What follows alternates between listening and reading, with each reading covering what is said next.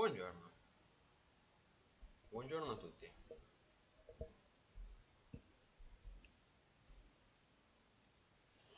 Come va signori?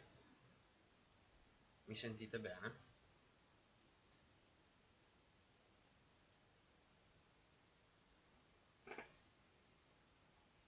Io per un po', per un po di giornate vi chiederò lo stato del microfono, se mi sentite bene.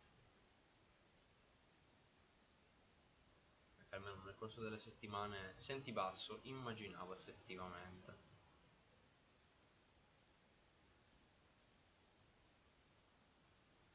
Allora io vado un attimo a settare.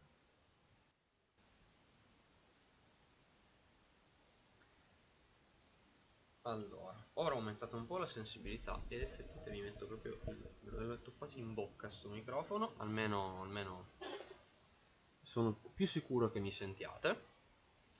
Ehm, ora spero si senta un po' meglio. Allora ragazzi, come, come andiamo? Ieri abbiamo fatto un po' di, un po' di Vermintide che ci stiamo avvicinando alla, al termine effettivamente del contenuto attuale di Vermintide per PS4 ieri sera abbiamo avuto la presentazione PS5 e buongiorno, buongiorno a tutti e io eh, sono qui però eh, anche se ovviamente c'è sempre la discussione libera in atto quindi quella è sempre valida io come argomento eh, avevo porta portato, sembra che sto facendo l'esposizione, ecco, l'argomento a scelta dell'interrogazione. Ehm, però è uscito Engine War, altresì detto La guerra delle macchine, l'ho letto e cosa dire? Sono rimasto soddisfatto, che è molto strano da dire per un per un manuale di risveglio psichico, almeno da parte mia. E, ehm, la, sua, la sua commissione, esatto. E pare molto strano da parte mia eh, dire ah, un libro di risveglio psichico è bello, a livello, a livello almeno narrativo. Eppure, eppure signori, ho trovato la luce in fondo al magazzino. A quanto pare esiste. Quanto, o meglio, a quanto pare esiste senza dover arrivare per forza fino a paria. Perché io ero convinto, figurati, eh, dovrò arrivare fino a, a, paria per ricevere qualcosa di, di, di interessante. E invece, santi Dio, eh, c'è qualcosa di interessante anche prima. Sicuro che non siano gli occhi di un gatto. Possibile, possibile che ci sia anche un gatto nel magazzino. Possibile. E però sì, sono... Sì, no, beh, allora, effettivamente sì, eh, non, non Argol, tu dici il giusto. Eh, poi non è detto che Guerra del Ragno non sia una merda. Nessuno, nessuno lo esclude, eh, per carità.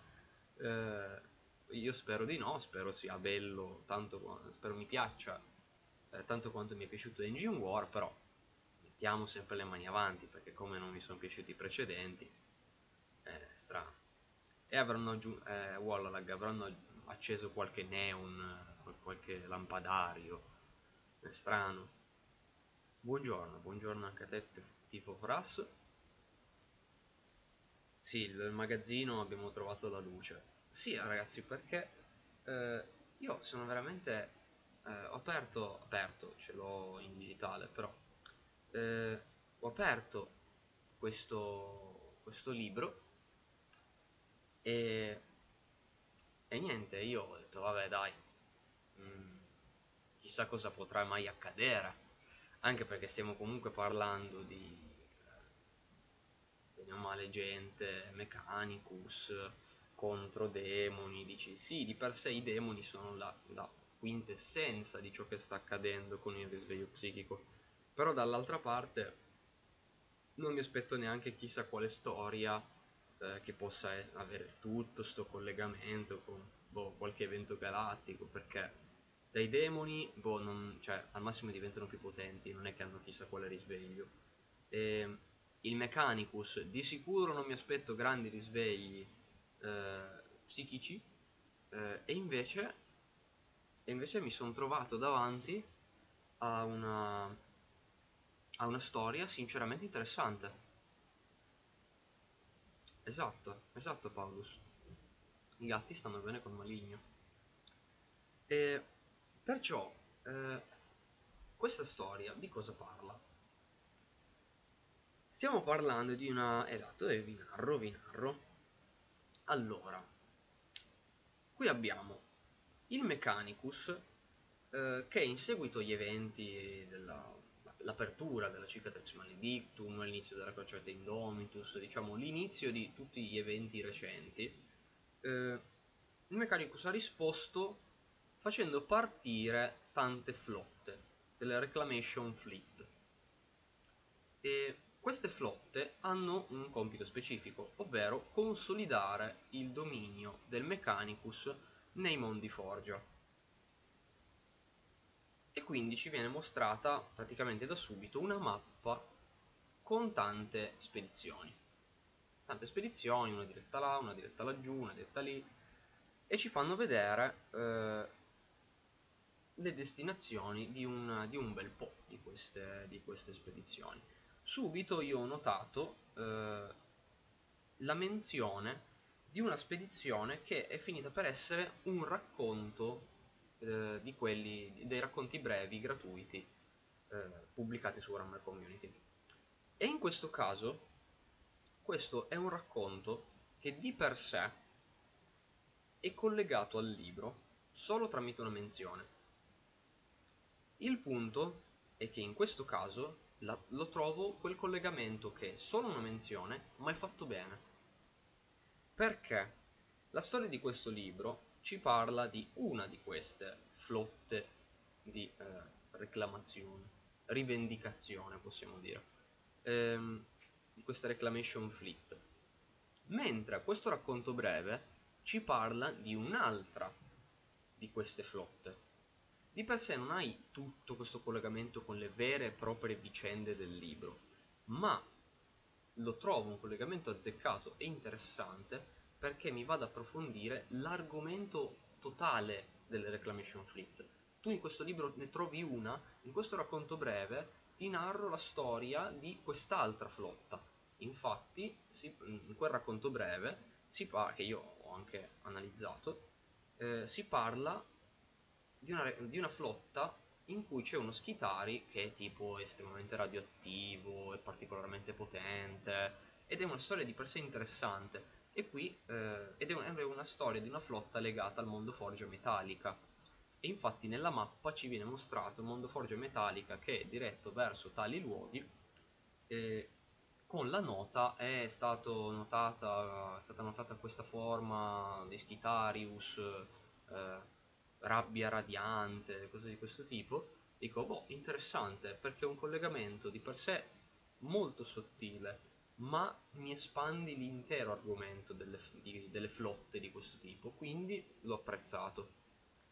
E il resto invece è, è, molto più integrato, è molto più integrato, è proprio eh, ben incastrato nel, nei veri e propri eventi poi del, del libro e cosa abbiamo?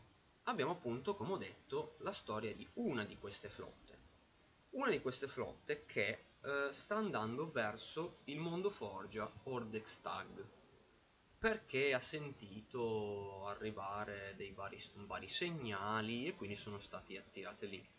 Quindi questa flotta vuole andare su questo mondo forgia per appunto consolidare il proprio dominio, perché si sa mai e a volte vanno anche su mondi forgia perduti da tempo. Infatti è interessante perché di Order Stag ci vengono raccontate un po' le origini ci viene detto che intorno al 633 millennio 41 questo mondo forgia venne temporaneamente abbandonato perché eh, c'erano delle invasioni orchesche però poi si riprese, eh, riprese mano questo mondo forgia finché poi nei tempi attuali cadde totalmente nelle mani del meccanicum oscuro. E appunto queste flotte hanno anche questo compito, ovvero non solo consolidare proprio il dominio su mondi forgia, che fino a prima sapevano già che fossero comunque del Mechanicus, ma anche magari andare a rivendicare il dominio su mondi forgia caduti in precedenza. E infatti noi assistiamo alla storia di questo Dominus Scroll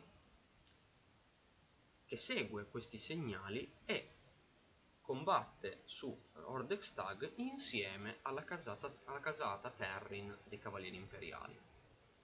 Affronta demoni, eh, la casata Lucaris in particolare, dei, dei, Cavalieri Traditori e poi varia gente appunto di, tra, cavalieri, tra, cavalieri, Traditori e demoni di vario tipo. Eh, la storia mh, mm, innanzitutto è interessante perché si concentra Ovvero, io uno dei punti deboli che ho sempre evidenziato delle storie, della maggior parte delle storie, dei manuali di risveglio psichico, era la dispersione. Eh, pur di toccare magari qualsiasi cosa, eh, qualsiasi cosa che dovesse rientrare nelle regole, eh, la storia si disperdeva, ma si disperdeva veramente in mille punti, perché eh, tipo Fate and, Fate and Fury. Ah, pur di toccare qualsiasi eh, mh, mm, capitolo barra legione eh, di, di, Space Marine eh, trattata nel libro hanno messo praticamente due o tre pagine per, per conflitto che magari era un'idea erano delle idee che potenzialmente erano interessanti e, e però poi venivano concluse in tre parole perché dicevi eh, palle cioè ci rimanevi anche perché dici, mica figo, interessante l'inizio, e poi eh, ti terminava così bruscamente. Altre cose erano questo, mh, secondo me, fallace tentativo di eh, mantenere la storia aperta, ad esempio in Blood of Baal, che Blood of Baal ha questo termine molto evo, e c'era casini e chissà se sarebbero sopravvissuti. Cazzo, dammi un termine, cioè già che dura poco, sto dammi un inizio e una fine. E invece quel, mi, mi, lasciava perplesso che questo, il terzo libro finisse in questo... Boh, eh, chissà. Come chissà? Ma scusi, ma le pare? Ehm, e quindi non... Questo invece riesce a concentrarsi su una storia. Una storia che va avanti e quando cambia il punto di vista è sempre in funzione di raccontarti un altro punto della battaglia ma che comunque porta avanti questa storia finalmente in queste 18 pagine perché poi le ultime due sono sempre quelle di Echi del risveglio eh, queste 18 pagine iniziali mio dio siamo veramente riusciti a utilizzarle bene io dall'inizio te lo dico, se quelle 18 pagine le sfrutti a modo, ti esce una buona storia. Ti esce corta, perché sono 18 pagine, mm, e soprattutto 18 pagine di manuale, quindi una formattazione e comunque non sono 18 pagine di un romanzo, sono 18 pagine di una formattazione da manuale. Ma ti può comunque uscire una storia breve ma interessante. Alleluia! E infatti qua eh, vediamo questo Kroll che insieme alla casata Terrin inizia il suo conflitto su Ordextag. La cosa in particolarmente interessante che ho trovato fin dall'inizio è un dispositivo con cui eh, Kroll sta lavorando. Ossia, mh, mm, il trailer e poi anche uno dei racconti nominava questo dispositivo varliano. E adesso ci arriviamo. Innanzitutto il trailer appunto ci presentava Kroll che era in, in, indignato appunto dalla situazione di Ordex Tag mentre il racconto uno di questi racconti brevi ci mostrava eh, un tecnoprete che era effettivamente sulla flotta di Kroll nel momento in cui loro stavano ancora arrivando verso Ordextag. Questo tecnoprete era sospettoso delle, delle azioni di, di, Kroll perché pensava che stesse nascondendo dei segreti, cioè magari in realtà ci, cioè, è un traditore perché non ci sta dicendo tutto o comunque sta nascondendo informazioni senza apparenti motivi e soprattutto quel magazzino guarda caso è, è nascosto, è, anzi neanche tanto nascosto, è proibita l'entrata eh, ci viene detto ah, che ci sono radiazioni, contaminazioni e quindi non si può accedere.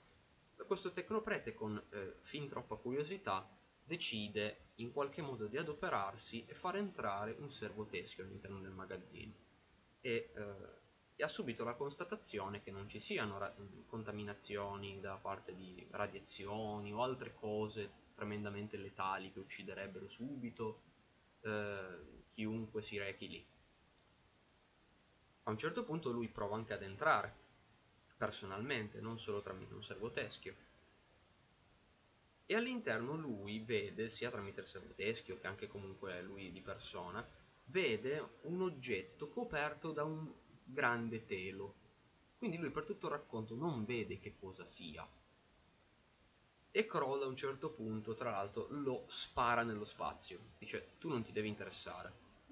Quindi questo racconto letteralmente questo eh, alone di mistero, questo telo, a quanto pare, di mistero, eh, che ci viene montato su qualcosa che appunto ancora non conosciamo e ci viene nominato appunto questo dispositivo barliano. Come giustamente eh, cita Baro, l'aggettivo barliano, nella mente di qualcuno che magari conosce Warhammer 40.000 da un po' più tempo o semplicemente si è interessato al passato, si tratta di un termine che potrebbe suonare familiare. Stiamo parlando dei cancelli di Varl. Fin da subito pare interessante il collegamento. E infatti io subito, quando ho visto il trailer, quando ho letto questo racconto, mi, attimo, cioè, mi ha messo la pulce nell'orecchio. Però sono rimasto anche lì con le mani avanti perché ho detto non mm, si sa mai, io non, non mi esprimo. Vediamo poi nel libro. Io vado effettivamente a, a interessarmi, vado a leggere bene questi argomenti nel, nel manuale e infatti c'è un trafiletto interessante che ci cita come Kroll e sua, eh, il suo ramo del Mechanicus, perché lui eh, fa parte di, questa, di questo ramo chiamato denti dell'ingranaggio. Sono praticamente una setta. Sono una setta interna al Mechanicus che ha un particolare odio verso qualsiasi cosa che sia psionico, psichico, cose di questo tipo. E già qui effettivamente è interessante il collegamento con gli argomenti generali di risveglio psichico perché ci troviamo davanti a una fazione che invece non ha tanto il oh stiamo subendo nuove comparse di psionici. No, siamo davanti invece a una fazione che il risveglio psichico non lo vuole. Ma non siamo solo davanti, che ne so, ai Necron. Effettivamente i Necron si sa che loro, qualsiasi cosa sia psionico, non lo vogliono. In questo caso invece eh, ci troviamo davanti a una fazione imperiale che il risveglio psichico non lo vuole assolutamente, anzi è attiva per contrastarlo, per contrastare qualsiasi cosa sia psionico. E poi è interessante che anche la, la, il ramo della casata Terrin, che è alleato a, a Kroll, è proprio di cavalieri che anche lì, soprattutto chi, chi li comanda, è una, è una pilota, è una, è una nobilessa. Ehm, stiamo parlando tutta di protagonisti che veramente i poteri psionici li odiano e quindi in questo trafiletto ci troviamo Kroll eh, che riceve un dono. Riceve un dono eh, da un tecnoprete. Un tecnoprete di cui non si comprende l'identità perché non dice, viene proprio specificato, non rivela la sua identità. E, ma i tecnopreti notano intorno, cioè quelli lì del, dei denti dell'ingranaggio e Kroll stesso, notano eh, dei piccoli droni simili a ragnetti che brulicano intorno al corpo di questo tecnoprete e loro li confondono per quelli che potrebbero essere semplici piccoli servitori al servizio di, di questo tecnoprete misterioso che non rivela neanche chi sia il suo, il suo signore ma, ma questo tecnoprete cosa fa? arriva e dice eh, dona questo dispositivo varliano a, a Kroll perché evidentemente loro sono stati scelti per collaudare questo dispositivo, scelti tra tanti, a quanto ci viene fatto capire. E loro, eh, tra l'altro, dicono, ma da dove arriva questo, questo oggetto?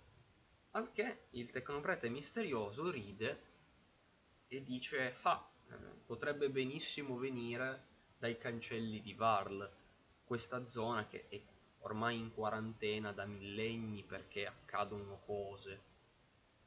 E io subito sono rimasto intrigato. Perché rinominare i cancelli di Varl dopo così tanto tempo è molto interessante. Io ho ipotizzato nel corso degli anni che i cancelli di Varl eh, possano essere un'altra forma di quelli che attualmente conosciamo come cancelli dolmen. Cancelli dolmen tra l'altro è una parte che ho giusto riscritto ieri del remake di, di, di BG25 e sono praticamente i portali della rete dei Necron. Niadrazata, eh, Kitan eh, conosciuto altrimenti come l'Ardente, nelle fasi finali della Guerra dei Cieli creò questo sistema di cancelli dolmen, ovvero questi portali che avrebbero permesso ai Necron di entrare di prepotenza all'interno della rete, eh, ma che sono sempre stati comunque dei portali abbastanza instabili, la rete aveva comunque dei sistemi di difesa interni che fin da subito cercavano di chiuderli questi portali come se fossero delle ferite da guarire, e, però Niadrazzata voleva rompere le palle al, agli antichi e alla rete. E i Necron poi hanno continuato ad utilizzare questi cancelli dolmen, ora ce ne sono di meno, anche se l'ultimo racconto del risveglio psichico c'è eh, Zeras che ci, viene, ci dice che è stata ordinata la creazione di nuovi cancelli dolmen, quindi che figo, a quanto pare hanno, hanno scoperto come costruirne di nuovi. E... Buongiorno Ares Warrior. E però appunto i cancelli di Varl non venivano notati, mh, nominati da molto tempo. E io per un po' ho sempre ipotizzato che potessero essere dei cancelli dolmen semplicemente con un altro nome. Perché eh, stiamo parlando magari di cancelli che eh, in base alla zona in cui sono, sono presenti sono noti magari con un altro nome. Ma questa qua è una, puramente una mia teoria. Per ora mh, sono entrambi cancelli ma chissà poi sì, nella traduzione italiana erano chiamati portali di Varl, tipo nel Codex Necron di terza edizione, ma sempre gate sono. Si parla di Engine War, Ares Warrior, l'ultimo libro di risveglio psichico.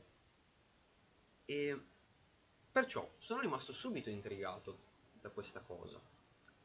E soprattutto perché non è una semplice menzione dei cancelli di Vard, una semplice menzione fugace per qualcosa che poi non c'entra niente.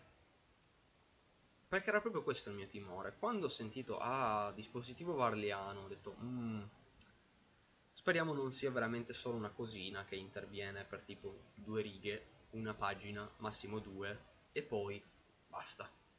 Mai più nominato e totalmente sprecato. E invece no.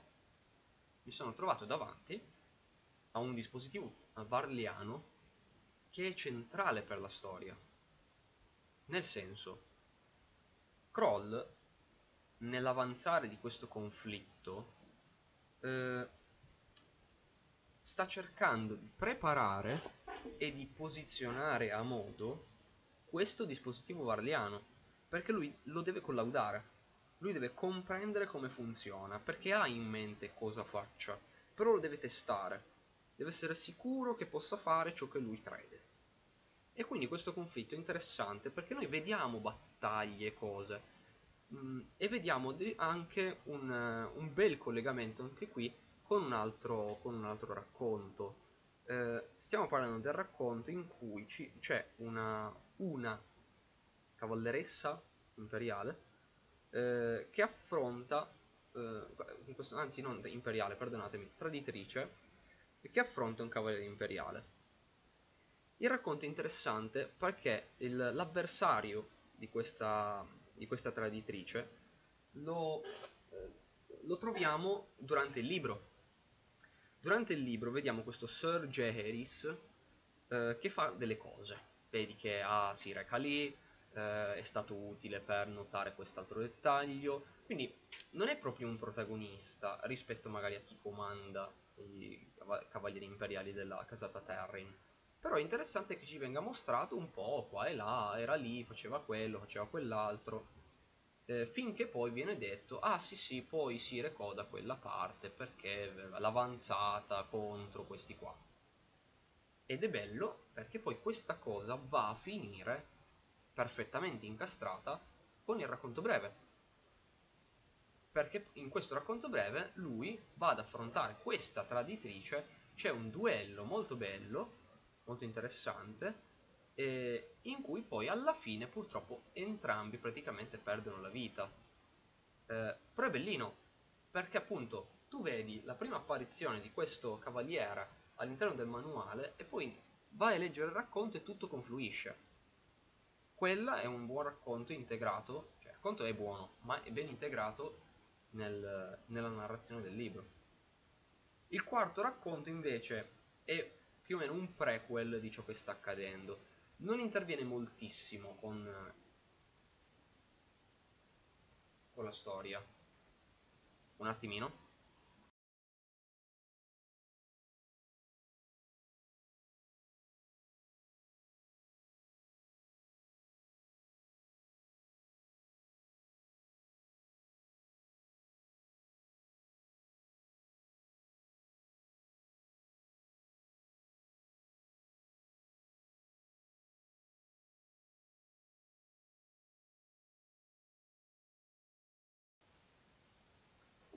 Perché mi sono assentato? Mi sono assentato un attimo perché il, perché il cellulare di mia madre ha deciso di suonare.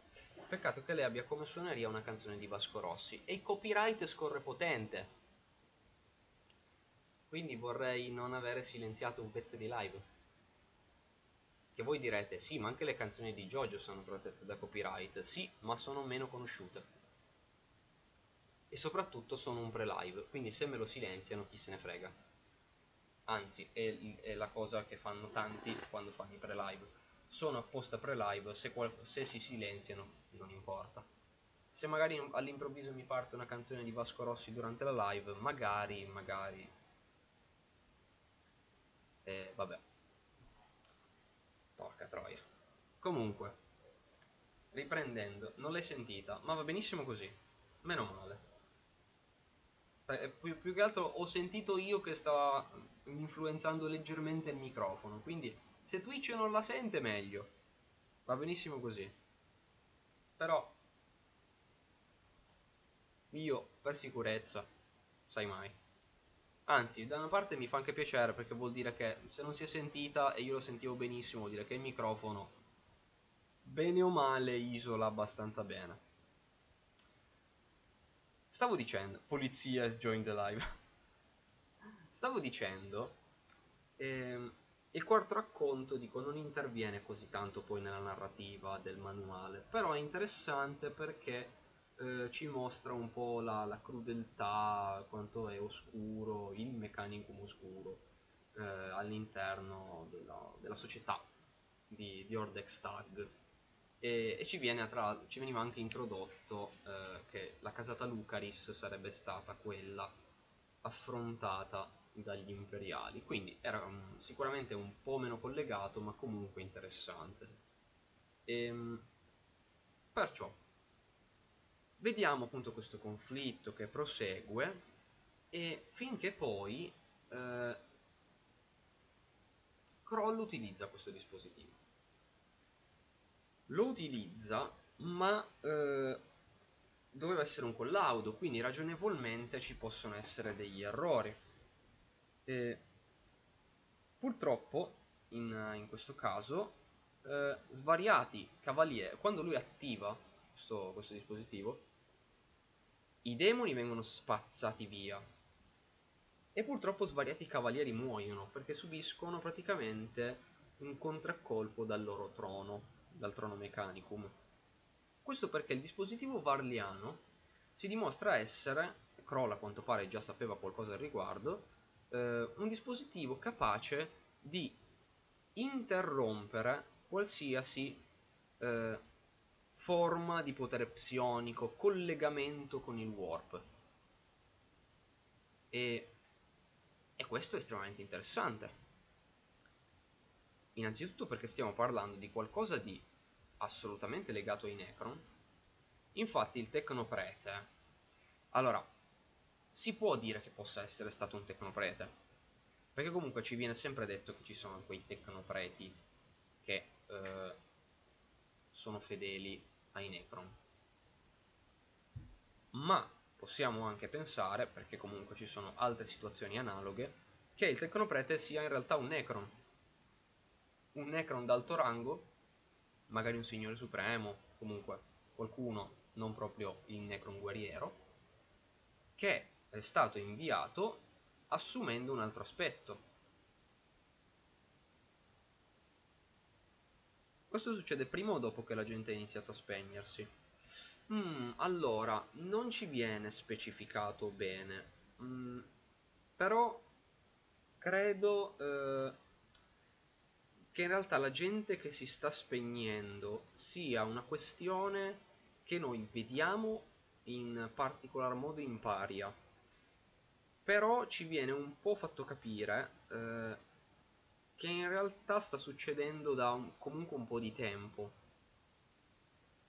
Eh, infatti effettivamente i racconti che saranno collegati a paria in quel caso appunto anche lì so già che anche se non è ancora arrivato il manuale, so già che comunque sono racconti che a parte l'ultimo non saranno sicuramente molto collegati alla trama effettiva del libro, però sono sono, saranno sicuramente calzanti perché appunto ti mostrano vari luoghi in cui la matrice di, di Zeras sta avendo effetto e sta un po' spegnendo la gente.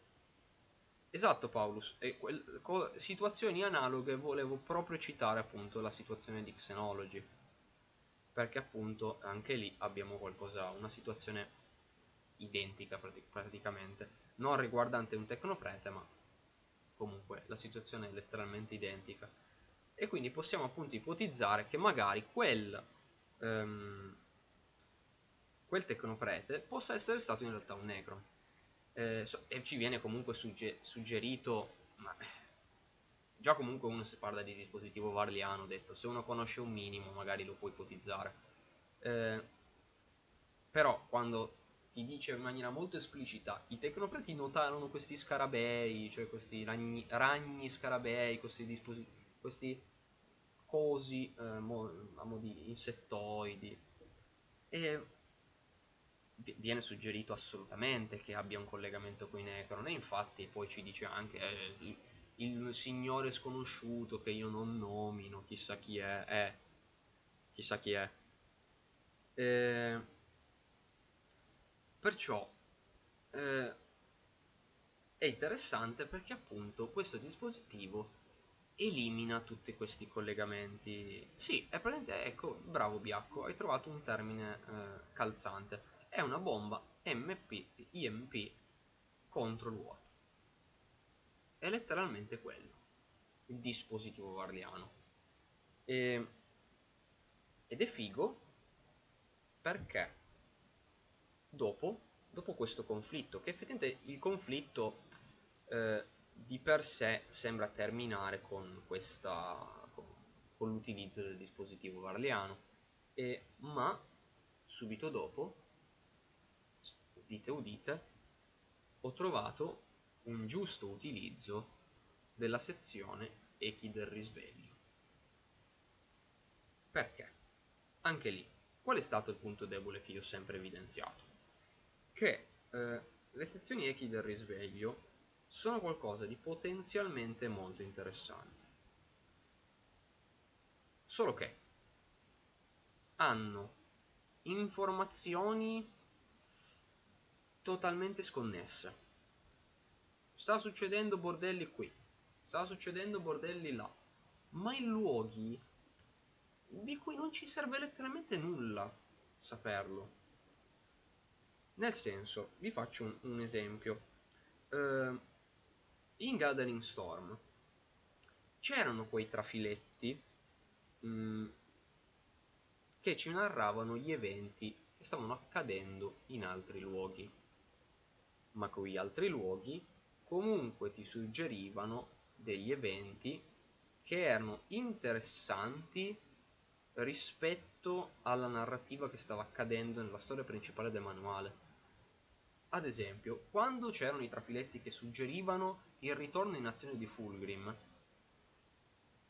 è, è interessante, ma non perché Fulgrim, solo perché Fulgrim, ma perché mi stai effettivamente dicendo in maniera sicuramente velata cosa sta facendo quel personaggio che a quanto pare si è mosso dal proprio trono, sta ricontornando a fare cose, è stato avvistato. Quindi comunque mi stai portando, mi stai portando avanti questa narrativa in sottofondo che comunque è utile. Comunque è utile anche lì non solo perché magari è Fulgrim, perché è un primarca, perché prima o poi magari ci si aspetta il ritorno, ma perché questo personaggio si è mosso in funzione di eventi che sono accaduti nella storia principale. Gilliman si è, si è risvegliato, è ritornato, Fulgrim si è adirato per questo, quindi ci sono trafiletti che mi dicono velatamente cosa sta facendo. Hanno comunque una funzione interessante. E quindi, Echi del risveglio invece inciampava in questa cosa, perché ti metteva solo questi trafiletti che letteralmente non servivano a niente per il, rest- per il resto dei libri. O meglio, erano questi trafiletti praticamente inutili per dire sì, ok, stanno succedendo casini nella galassia, ma succedono da 10.000 anni, adesso ne stanno succedendo di più, l'ho capito. Per il resto sono anticipazioni di, qua, di vicende che accadranno nei prossimi libri. Che poi vicende sono tipo anticipazioni del ci saranno queste fazioni nei prossimi libri. Il punto è che spesso quando una persona arriva a leggere quelle due pagine sa già quali sono i prossimi libri, perché tanto li annunciano prima.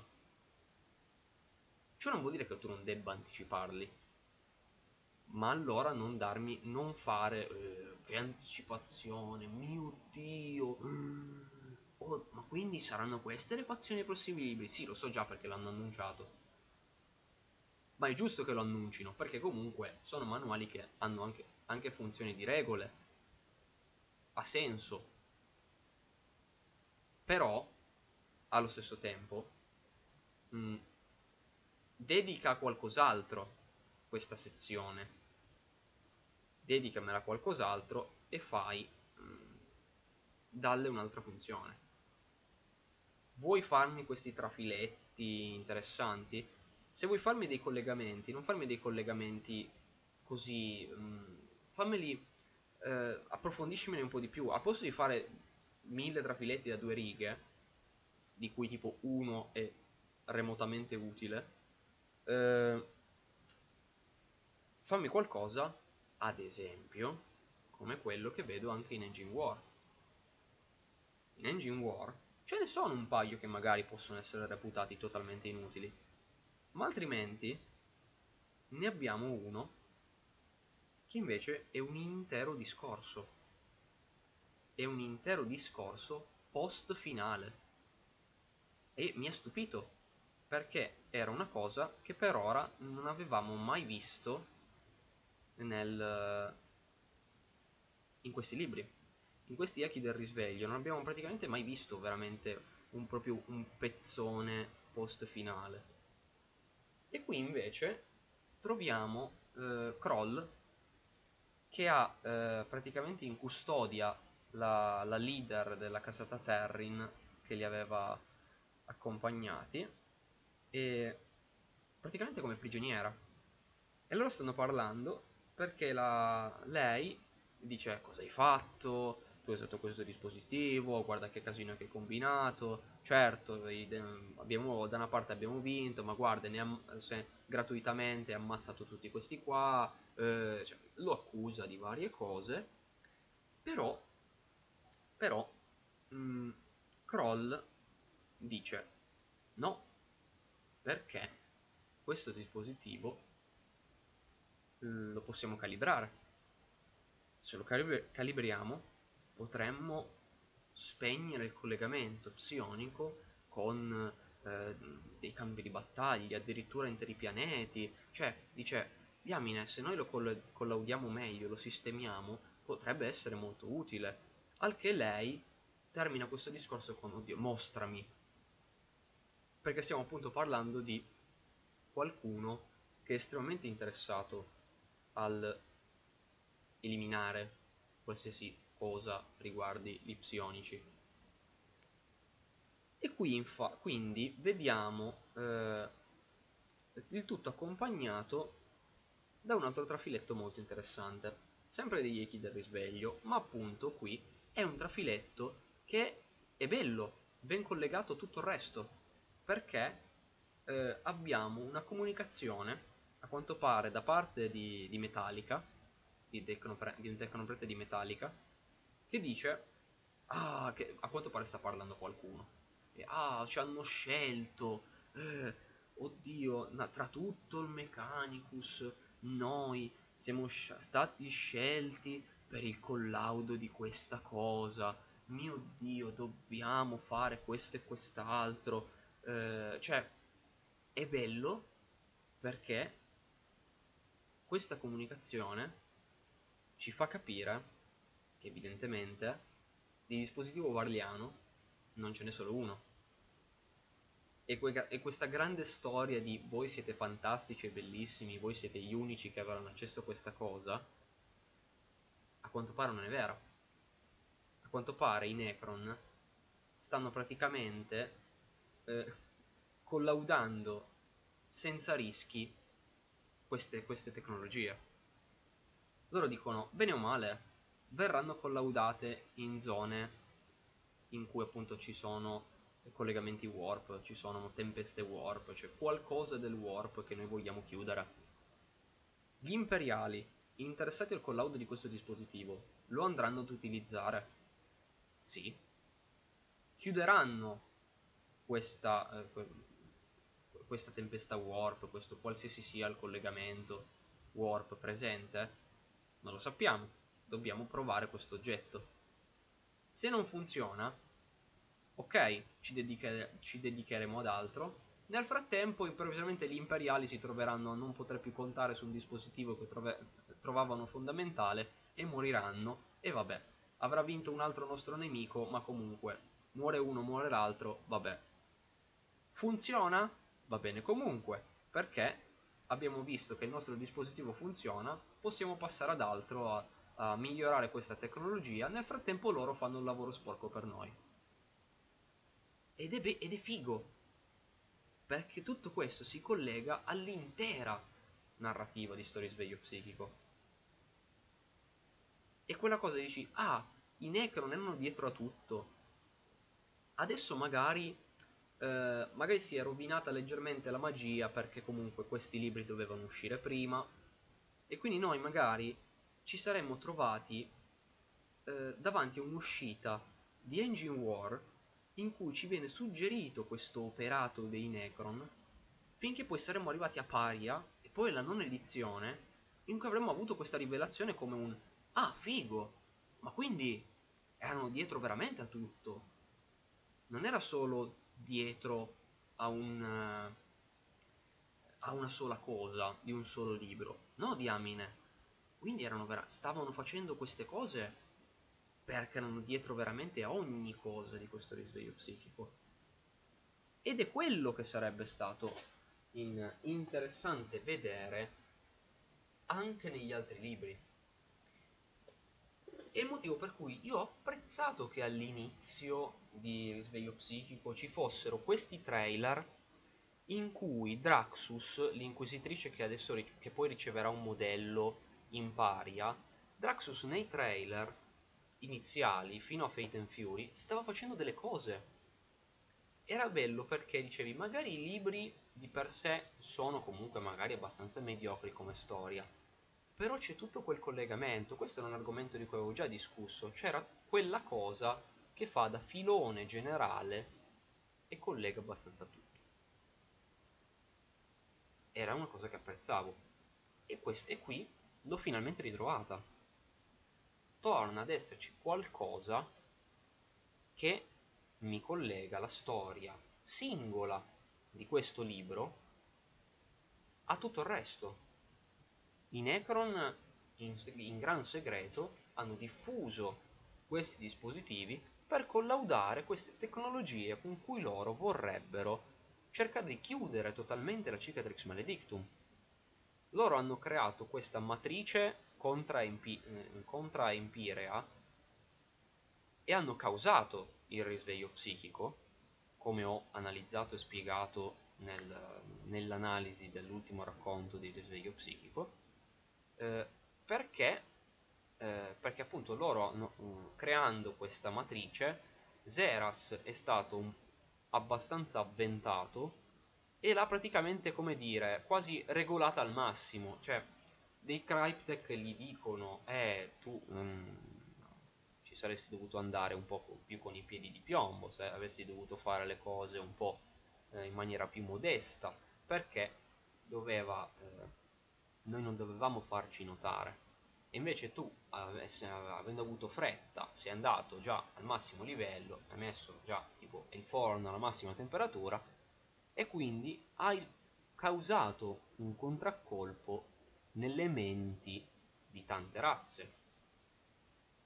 E di per sé, effettivamente anche, anche sti Cryptek dicono, sì, per carità, eh, non è che chi se ne frega, muoiono, sono contento eh, grazie Stefano per, per il follow eh, e grazie in particolar modo perché apprezzo il tuo lavoro. Apprezzo il tuo lavoro sulla lore. Apprezzo avere qualcun altro in Italia che si occupa della lore.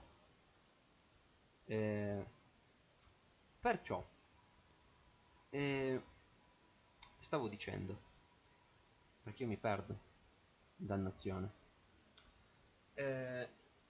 Ok, i Cryptek appunto gli dicono, eh, sì per carità, ehm, se muoiono i nostri nemici non è un gran male, il punto è che questa cosa crea sospetto, crea sospetto e prima o poi ci troveranno. E perciò Zeras dice vabbè ormai tanto il danno è fatto infatti appunto par- gli eventi di paria iniziano proprio perché ormai qualcuno si è mosso e eh, sta facendo cose proprio perché non sono stati molto attenti Ciao Nick, passo per un saluto veloce, purtroppo le mattinate sono sempre impegnate. Eh, lo so, lo so, infatti apprezzo chi trova almeno il tempo, po- po- oh, questo è il tempo in cui posso fare le, la- le live per ora, quindi apprezzo chi riesce a ritagliarsi qualche minuto per me. Ti ringrazio per le belle parole e ti faccio i complimenti a mia volta per il tuo lavoro. Grazie mille, grazie mille. Sono contento di essere fonte di ispirazione. E... Perciò, io ho trovato eh, molto interessante questa, eh, questa, cosa perché adesso vabbè è un po' più, eh, sicuramente più esplicito, perché noi abbiamo ormai il quadro quasi completo perché eh, sappiamo ormai che appunto i Necron non hanno solo quella cosa del ah sì hanno diffuso un dispositivo no hanno mo fatto molto di più e stanno facendo molto di più. E io quindi ho apprezzato questo dettaglio finale. Dettaglio finale che effettivamente è un discorso che ci può introdurre potenzialmente eh, altri argomenti interessanti. Chissà se noi a un certo punto rivedremo questi, questo dispositivo parliano. E grazie mille Stefano per i 100 bit. un caffè per Nick già che ci sono. Grazie mille, grazie mille. Molto apprezzato. E io sono molto curioso di vedere magari potenzialmente di nuovo questi dispositivi marliani. Da una parte posso magari aspettarmi non che appaiano proprio i dispositivi, ma che comunque appaia qualcosa eh, che ci faccia capire, ah beh, diamine, hanno eh, sviluppato queste tecnologie perché hanno ricevuto i risultati di questi oggetti. E infatti molto, mi è, mi è piaciuto davvero tanto vedere questo sviluppo completo. E quindi che dire, eh, finalmente, finalmente eh, sono arrivato a poter leggere un libro di risveglio psichico che, come ho detto, non inciampa su tutti i punti che ho io evidenziato per mesi. Ha una narrativa che appunto non si perde in mille argomenti, ma si concentra sull'avanzare della trama. È un libro che si collega bene a tutti i racconti brevi, tutti i racconti brevi proposti su Warhammer Community. È un libro che riesce a sfruttare bene la sezione finale Chi del risveglio. È un libro che oltre a non perdersi, perché poi uno, un libro potrebbe tranquillamente non perdersi, ma avere comunque una storia di merda, sia chiaro. Invece non si perde, ma riesce anche a metterti qualcosa di interessante che c'entra con tutta la trama generale di questo risveglio psichico, che riesce addirittura a recuperarmi una parte di lore che non è che non fosse più canonica, semplicemente non se ne sentiva parlare, anche perché stiamo comunque trattando un argomento estremamente segreto all'Imperium, è ragionevole che se ne senta così poco parlare. Ma riesce a rimettermi in gioco qualcosa di così antico. I, cioè, i, por- i portali di Varl, i cancelli di Varl, sono un argomento risalente alla fine degli anni 90. Letteralmente era una frase che Rick Priestley aveva scritto e me- inserito all'interno di un regolamento perché sì, perché voleva letteralmente... Era una di quelle frasi scritte apposta giusto per creare mistero, perché comunque l'ambientazione era ancora in fase di, di grande sviluppo, cioè c'erano tantissime cose ancora non delineate ai tempi. E quindi c'erano un po' di cose buttate lì e poi sì, magari a un certo punto le sviluppiamo meglio. E quindi lui aveva buttato questa frase come sì, i Kitan che si aggirano oltre i, i, i portali, i cancelli di, di Varl. Poi chissà cos'è. Fu dopo sviluppato, non molto tempo dopo, però fu comunque sviluppata, sviluppata dopo l'idea di questi cancelli di, cancelli di Varl. Tant'è che poi ai tempi del Codex Necron di terza edizione avevamo anche un, una paginetta che ci dedicava questa, questo, a questo mistero appunto dei, dei cancelli di Varl. Quindi io, boh, ho veramente trovato un libro su cui finalmente non ho niente da dire. Niente da dire di brutto. Non da, veramente nulla da criticare. Terza, di quanto stiamo parlando? La terza è uscita nel 98, se non sbaglio perché il Codex Necron di terza è uscito nel 2002 e il regolamento di terza mi pare nel 98 non ero ancora nato beh io non mi interessavo ancora Warhammer perché ero nel 98 avevo 4 anni e adesso tipo schiera perché poi è bello perché effettivamente la, tanta gente che mi segue ha, ha più anni di me. Però io mi sono Uh, e, e, magari quando uh, parlo di queste cose sembra che io sia uh, che io abbia minimo 30 anni e che, e che, queste cose io le abbia magari vissute perché i tempi già giocavo. In realtà no eh, ma è sempre per una questione che io mi sono sempre estremamente interessato al passato degli universi di cui appunto mi interesso.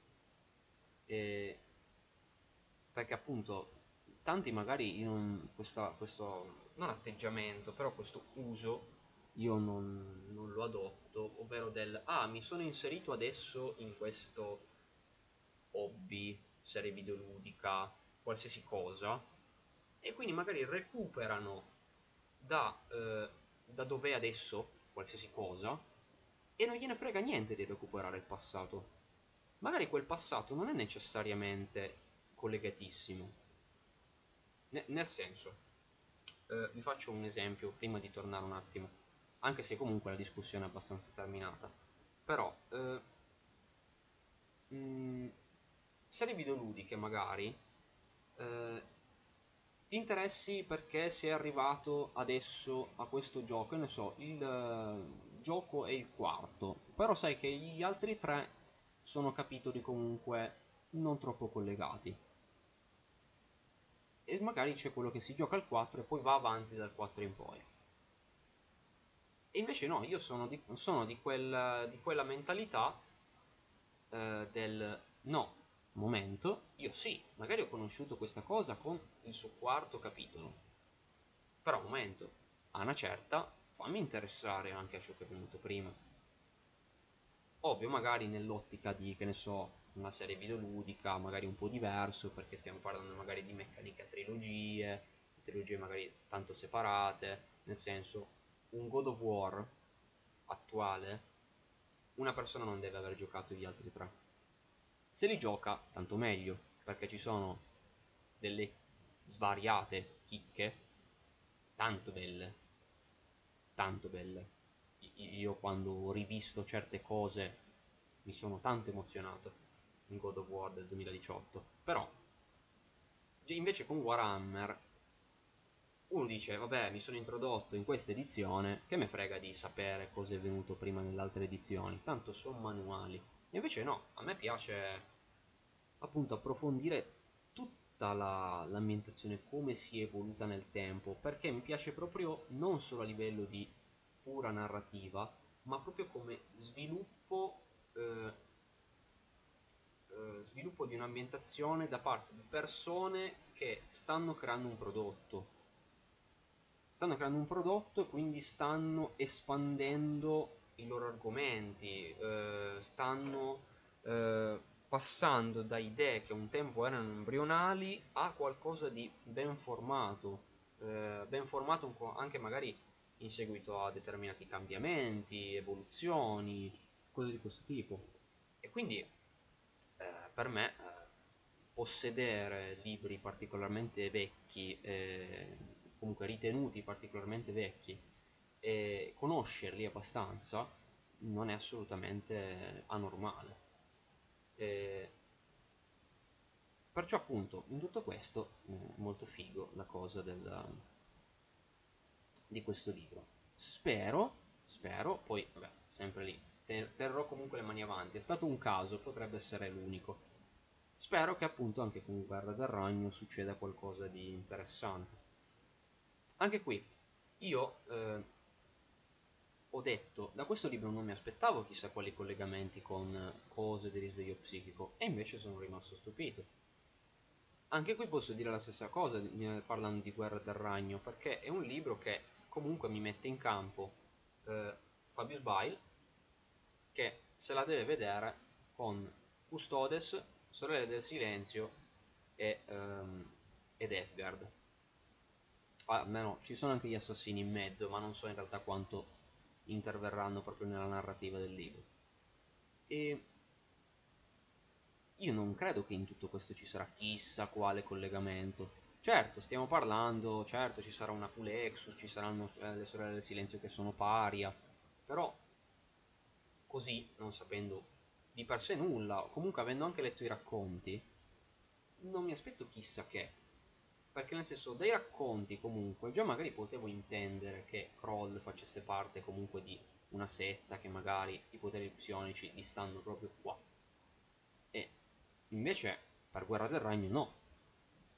Poi spero di essere di rimanere piacevolmente stupito. Ho detto, le aspettative sono sicuramente basse, ma eh, spero che possano stupirmi, eh, stupirmi come mi hanno stupito con en, assolutamente con Engine War. Cioè, sembra proprio come se questi libri siano stati fatti come un man mano abbiamo capito come farli. Poi abbiamo inciampato fortissimo con Saga della Bestia, eh? Perché con Saga della Bestia abbiamo veramente fatto delle robe abominevoli. Ares Warrior, hai modificato uh, le mod lore? Ma che bello. Le regole del Venenum non penso. Non penso. A parte che l'avrebbero sicuramente comunicato e ci avrebbero fatto un modello. Però non penso. Sono, agiscono molto nell'ombra, ma nell'ombra, cioè appunto, sono più l'assassino da corte reale. Come anche il Vanus.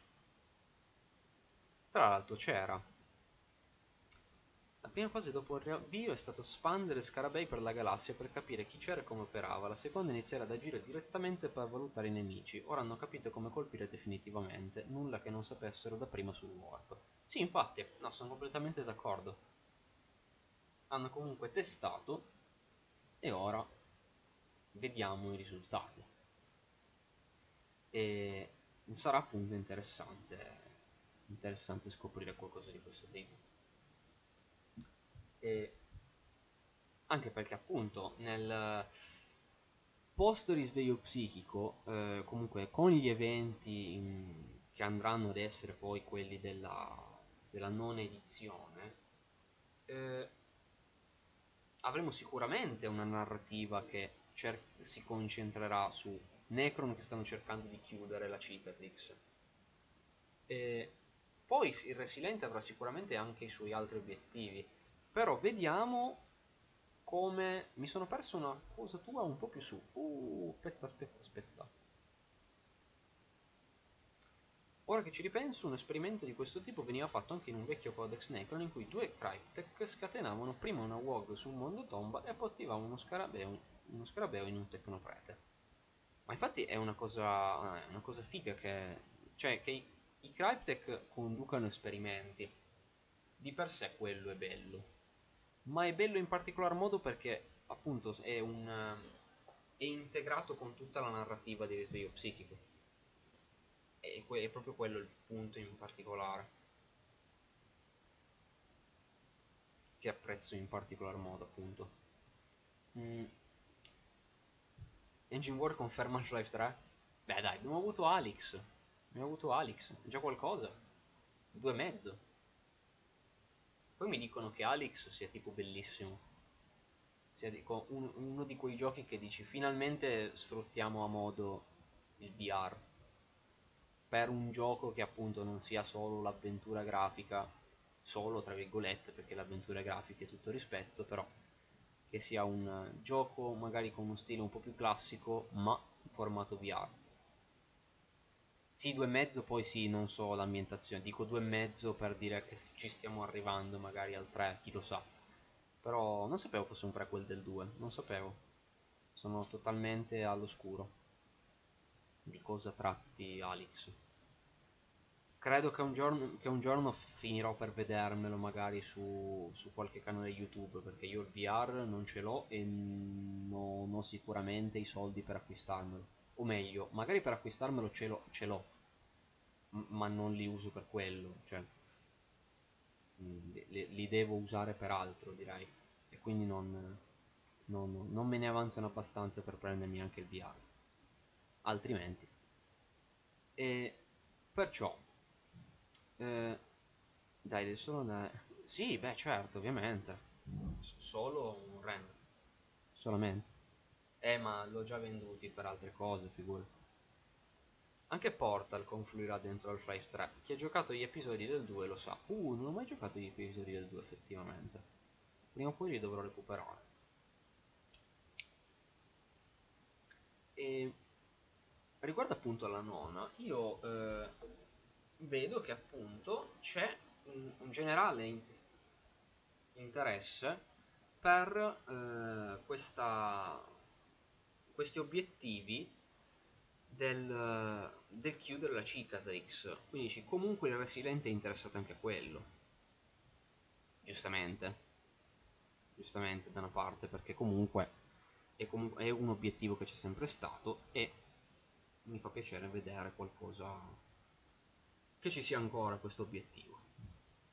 Mi, mi, mi, interessa, mi interessa molto. Quindi, Engine War abbiamo, abbiamo apprezzato. Quindi effettivamente effettivamente possiamo ehm, possiamo dargli un voto positivo. Non gli do un voto in realtà a numero però è bello. E... sentite sottofondo? Giusto per per sapere location 9 e menu 8 ok. No era per sentite sottofondo perché eh, c'era sottofondo era per capire se sentivate sottofondo. È quello. Eh, menu 8 servizio 9 esatto esatto sì sì. No no ha servito bene comunque questo libro direi.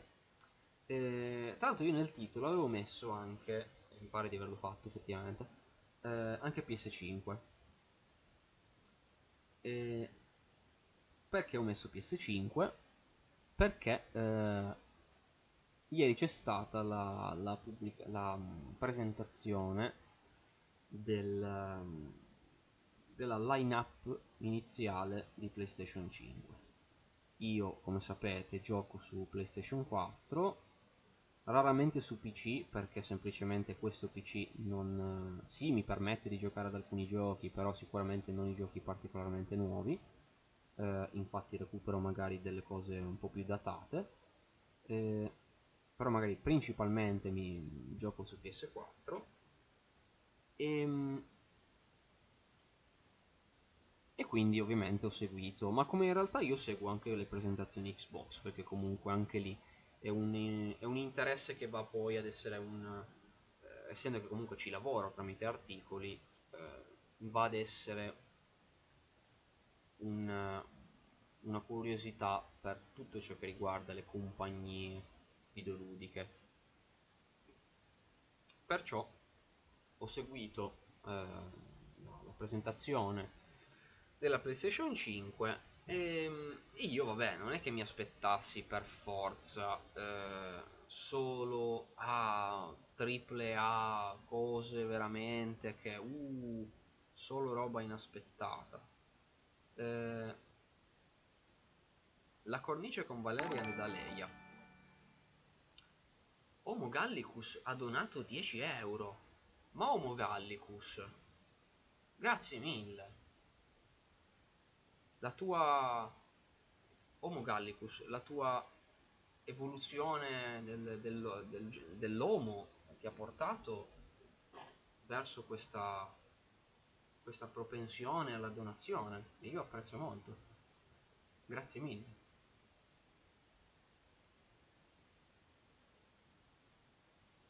Volete qualche spoiler sulle regole? Ah, ma spoiler pure sulle regole. Reswori ha donato una PS5, esatto. Insomma, eh, ho detto io non è che mi dovessi per forza aspettare ehm, solo roba... Hanno presentato Horizon Zero Dawn 2. Io non è che mi dovessi per forza aspettare solo giochi del calibro di eh, Horizon Zero Dawn 2 solo che personalmente a mio, a mio pura e semplice osservazione mi sono trovato davanti a una, a una, presentazione che sì, bella la play, eh, perché a me piace. Sembra un grattacielo, ma lo dicono tutti, ma penso sia assolutamente volontario. Penso sia assolutamente volontaria la somiglianza a un grattacielo. E sicuramente è una eh, console che una volta per tutte ti dice tienila in piedi. Perché è un design che tipo, vedendolo in orizzontale, mh, mm, secondo me non rende così tanto in orizzontale. Eh, mentre invece in verticale, come ad esempio tengo io la mia console, eh, lo, trovo, lo trovo decisamente più azzeccato. Buongiorno Jack, buongiorno. Buona giornata Martin, buona giornata, è stato un piacere. Sì, ma infatti, eh, già, la, già, la, 360 ad esempio io la, la, tenevo in orizzontale, però rendeva comunque. Almeno a mio gusto, eh. Cioè, se io la tenevo in orizzontale non mi faceva cagare. Ma non mi fa cagare neanche la PS5 da tenere in orizzontale, però trovo che sia proprio un design improntato tantissimo per il tenerla in verticale. Il punto è quello alla fine. Ehm, può, può essere veramente chi se ne frega come è fatta. Cioè dico sì, va bene, è bella, ma era veramente la mia ultima preoccupazione come fosse fatta la PS5. Cioè, eh, la PS5, anzi, cioè, il design minimalista della, della nuova Xbox va benissimo, è un case del PC e va benissimo così. Non deve avere uh, le perle di design. Cioè, sì, bella, eh, che può essere anche un bel soprammobile. Però, cioè, mm, la compro, cioè se uno la compra, la compra perché ci voglio giocare. Che poi sia fatta eh, storta, una sbilenca, ma va bene così, ma cioè boh, farò un po' più fatica a posizionarla perché devo incastrarla bene tra tutto il resto, ma chi se ne frega. Eh, perciò, eh, il design, per carità, apprezzato, però, però, i giochi, sì, interessante Horizon Zero Dawn 2, non ho ancora giocato l'1, i miei amici l'hanno fatto e voglio giocarlo. Eh, ci sono altre cose interessanti. Io, ad esempio, eh, ho apprezzato tantissimo eh, l'annuncio di eh, Solar Hash. Solar Hash è il, la, il, nuovo videogioco di Heart Machine, già sviluppatori di Hyper Light Drifter. Un gioco che io personalmente ho adorato, Hyper Light Drifter, sono anche stato abbastanza completista. E, ehm, e quindi l'ho apprezzato molto stavo già seguendo l'inizio di questo progetto, Solar Ash, quando l'hanno annunciato l'hanno ripresentato con un nuovo trailer, eh, sono stato molto felice.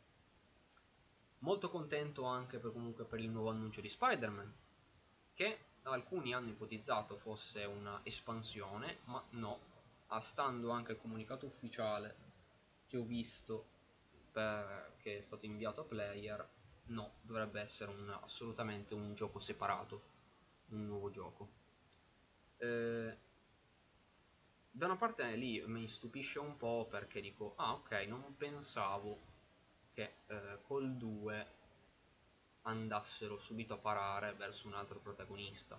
Poi per carità, Miles Morales, tutto rispetto, mi piace. Eh, però mh, poi io non so la storia di Spider-Man perché anche quello è un gioco che prima o poi recupererò perché ai tempi dell'uscita io ero eh, indeciso, ho detto prendo Spider-Man o prendo Dragon Quest 11? Al che io poi ho, sono andato fortissimo verso Dragon Quest 11 eh, finché Dragon Quest 11 è diventato, penso, uno dei miei giochi preferiti di tutta la mia carriera videoludica.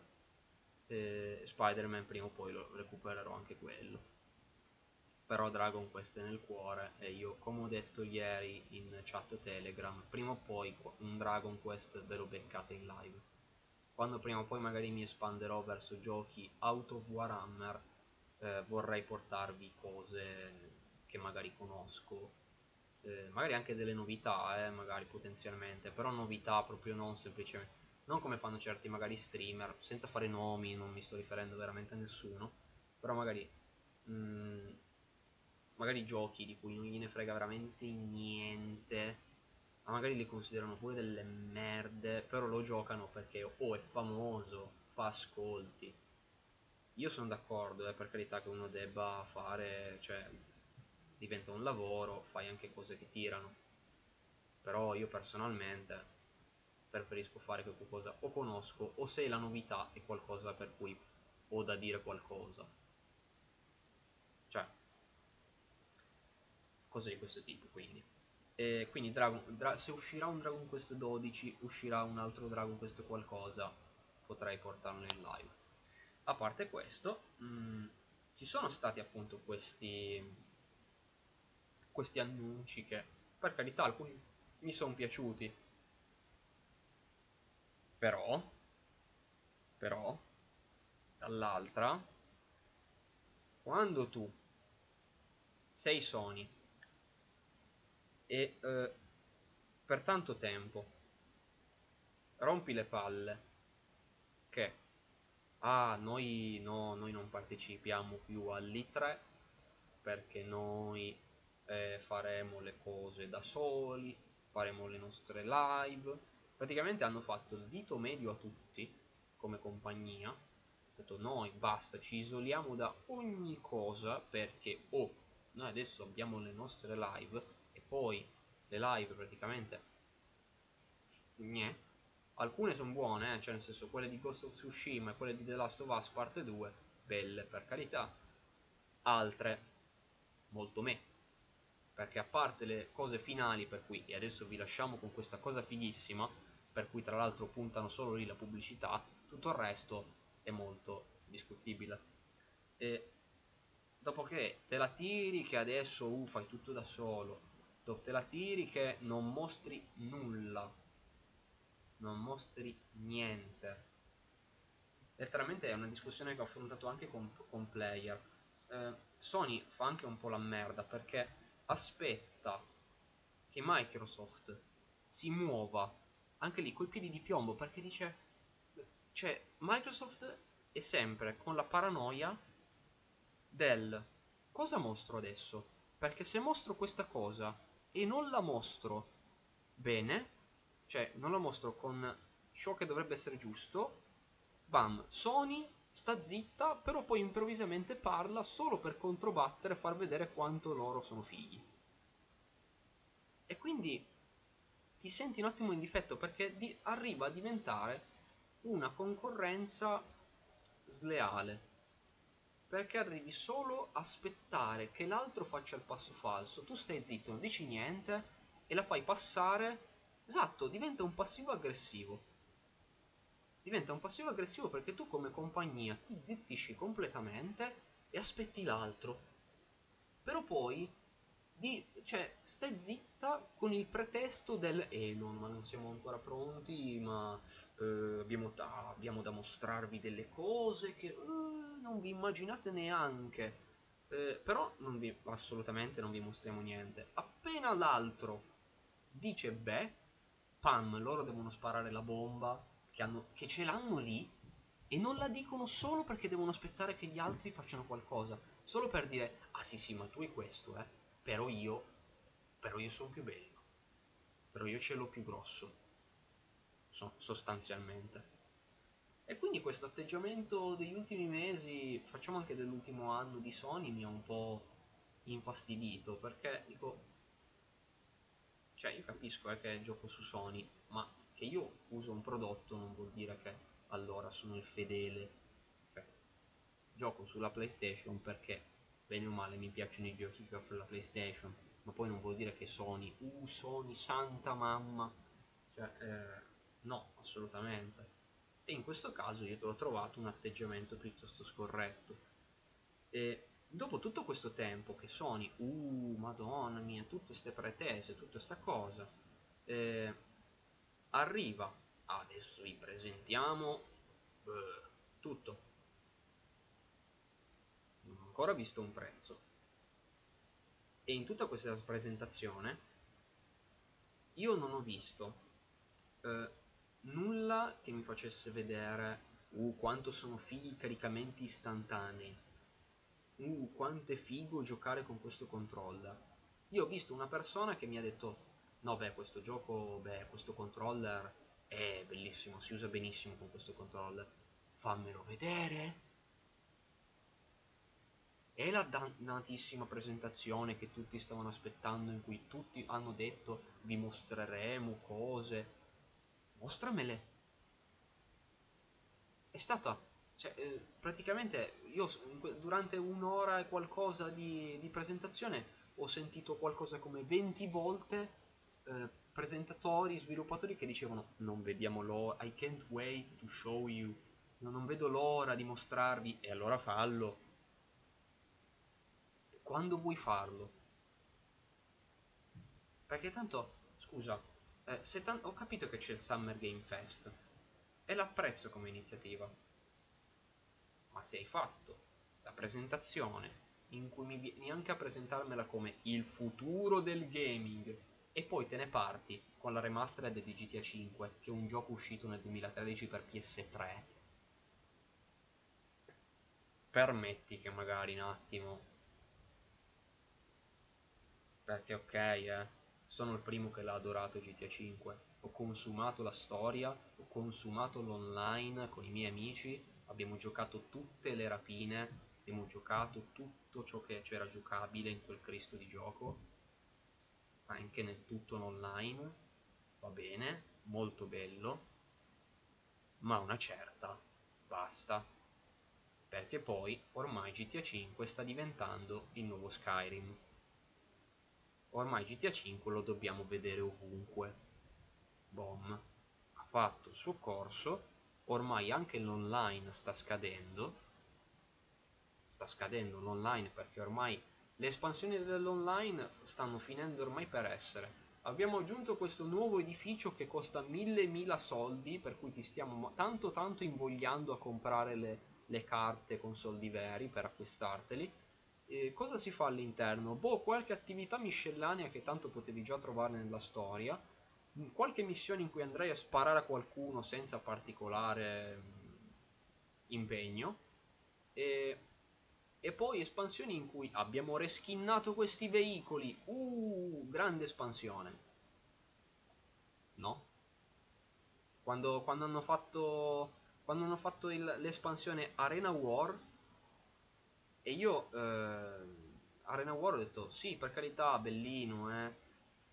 Ma abbiamo proprio preso con una pala piuttosto grossa, abbiamo scavato, abbiamo plagiato fortissimo Mad Max io capisco i riferimenti, ma le espansioni di GTA 5 di GTA Online stanno diventando solo quello.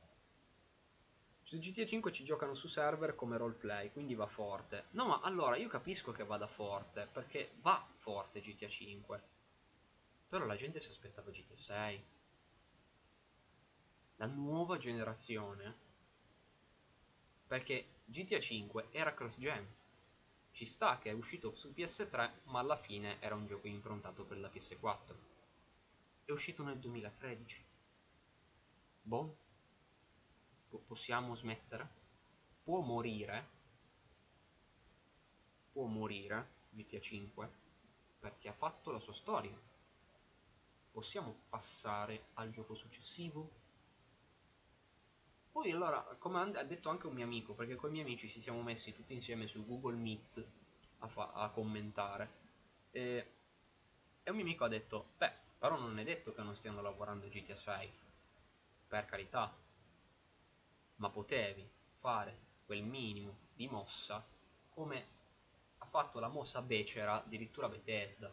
Addirittura Bethesda è riuscita a fare la mossa becera del ho mostrato delle mezze merde per tutta una presentazione, e mi riferisco quando presenta la presentazione di Fallout 76, però poi alla fine, uh, teaser completamente anonimo di, di Elder Scrolls 6, che magari non abbiamo neanche iniziato a lavorarci, ma vi teasero che arriva. Piuttosto veramente preferivo che se la giocassero così, che non un...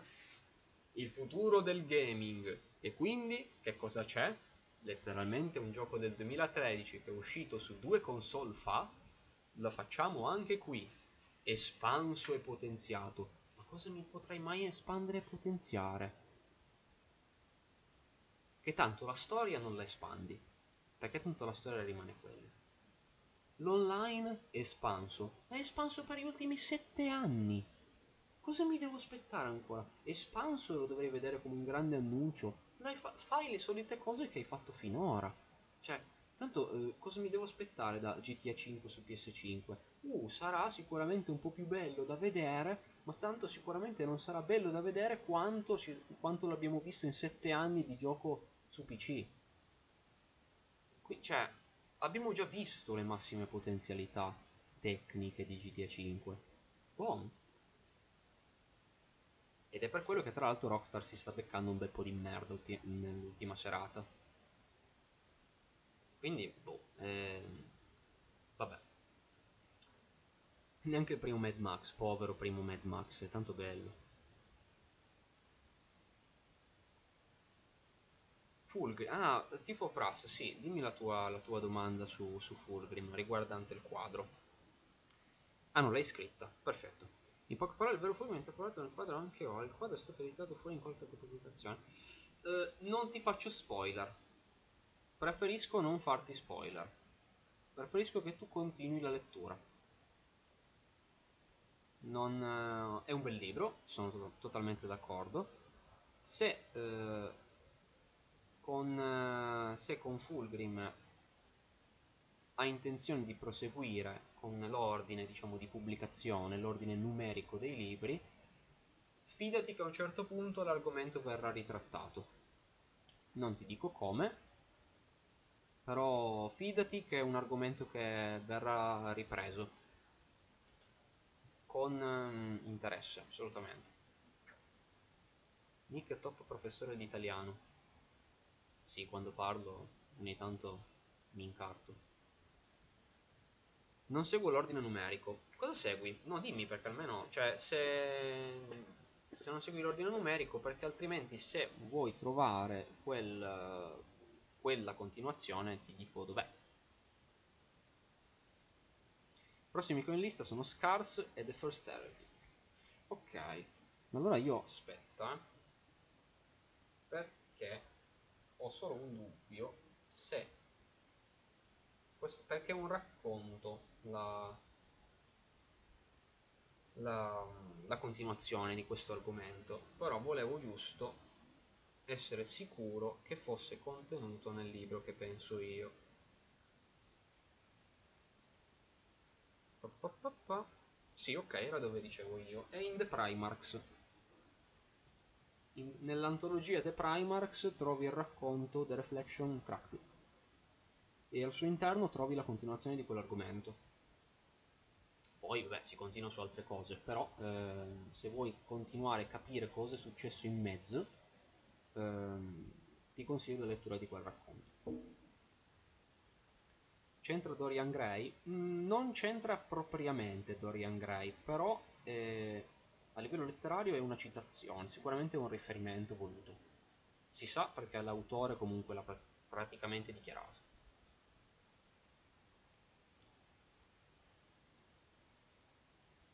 Ti non sta se nascondono la mano, sì, decisamente.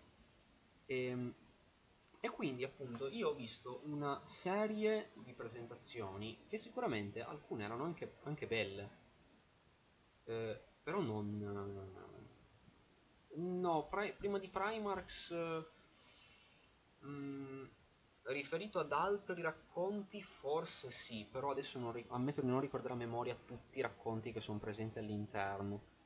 Eh, però per, sicuramente per le, le Reflection Cracked no, puoi andare subito lì.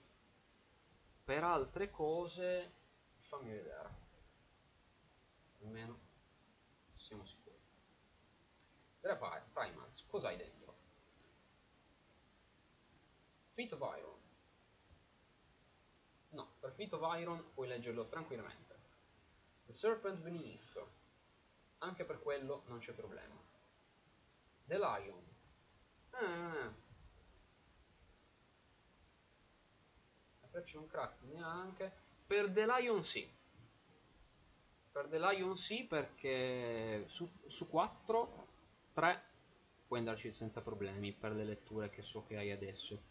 Uh, per, per, The Lion invece sarebbe consigliata la lettura di uh, Descent of Angels e Fallen Angels, che sono gli altri due romanzi precedenti che approfondiscono gli angeli oscuri durante quest'epoca. Però, boh, senso, se magari dici 3 su 4 mi, va, mi valgono abbastanza per l'acquisto del libro, e poi il resto lo recupero magari dopo se ne ho voglia.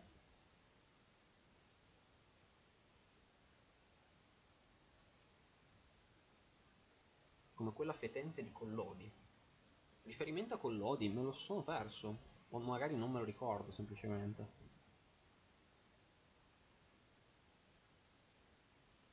mi faccio l'hai voluto tu. Sì, no, beh, un po' Fulgrim, sì, un po' l'hai voluto tu, potresti dirglielo effettivamente. Mi sono perso giusto la spiegazione su Fulgrim. No, beh, non è, non è proprio una spiegazione su Fulgrim, è puramente una cosa del, eh, del fatto che una, il, il, libro puoi leggere il racconto dopo senza altre letture in mezzo. Del quadro no, non ho detto, non ho detto nulla. No, perché non faccio, non faccio particolari spoiler su quello. La discesa degli angeli, quando statisticamente sparisce un quarto della popolazione planetaria e nessuno sa perché. Eh, eh. Dovrebbe essere una chiacchierata tra Big E e Land sui primarchi. Uh sì, allora sì. Non mi ricordo esattamente quale sia la citazione, per ora che mi hai ricordo, uh, ricordato il, il, passaggio, sì, c'era una citazione a Collodi. C'era effettivamente una, un passaggio che citava Collodi, assolutamente non citava in maniera esplicita l'autore, anche se potrebbe, perché comunque tanti autori vengono citati nella storia, viene anche citato Shakespeare, ma non Shakespeare puramente appunto come riferimento esterno, ma come autore vissuto nell'ambientazione. Eh, viene citato proprio il racconto di, di Pinocchio, mi pare, riferito, al, riferito appunto al burattino, l'uomo, dovrei andare a rivederlo perché non mi ricordo bene, però mi hai richiamato effettivamente, ti confermo che ci sia veramente un riferimento. The Master of Mankind, esatto. No, no, c'è veramente una citazione. Purtroppo adesso non mi viene in mente in maniera precisa, ma c'è. Esserci c'è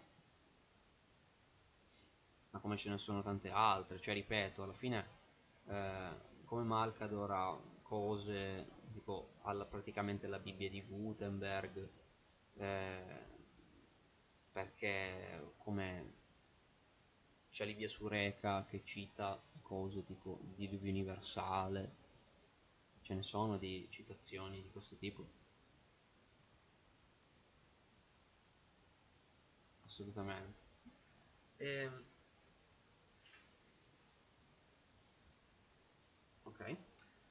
Stavo dicendo, eh, niente, che semplicemente sono rimasto un po' interdetto perché ho avuto, ho avuto davanti tante presentazioni di giochi che, sì, sicuramente eh, abbiamo dei, eh, delle, dei giochi che saranno sicuramente ottimizzati magari per PS5, magari hanno, avranno qualche cosa di, che su PS5 sicuramente funzionerà meglio però quando appunto mi devi mostrare il gran popò di futuro del gaming e letteralmente 9 giochi su 10 hanno eh, motori grafici a dir poco da cioè mh, mm, o letteralmente datati assolutamente o eh, motori grafici eh, che letteralmente dici boh una PS4 non venirmi a dire che non lo regge sto gioco perché non è vero.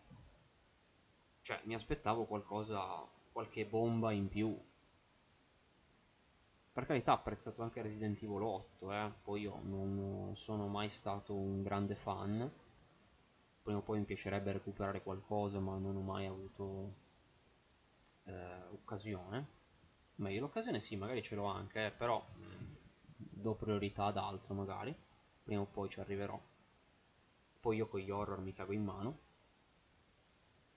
Io, io, ecco io sono uno di quelli che tipo se io gioco all'horror se io giocassi un horror in live sarebbe veramente una di, que- una di quelle persone che non fa tipo gli spaventi per finta solo tipo per fare gli urletti e fare audience tipo ah si spaventa! No no no io mi spavento a morte.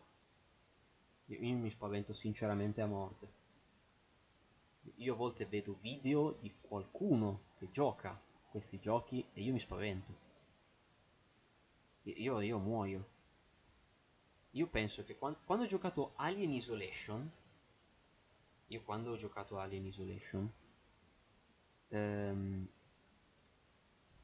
penso che di un'ora di gioco, mezz'ora era passata a spaventarmi e nascondermi sotto le brandine. Infatti una certa mi devo prendere coraggio perché altrimenti io mi suicido, cioè no, è, cioè, morte ad attendermi, è terribile. È come, eh, sì, io no, non ce la faccio. Io vedo lo xenomorfo che passa e basta per i prossimi 10 minuti, io ho paura e non mi muovo da qua. E, e gli spaventi sono veramente mio dio. E quindi no, guardate, se prima o poi ci sarà un gioco horror che varrà veramente la pena giocare su questo canale, eh, vedrete veramente il peggio. Non ci posso giocare da solo, ma anche se ci gioco in compagnia. No, io anche se gio gioco in compagnia, no, cioè... Non è... Non è fattibile.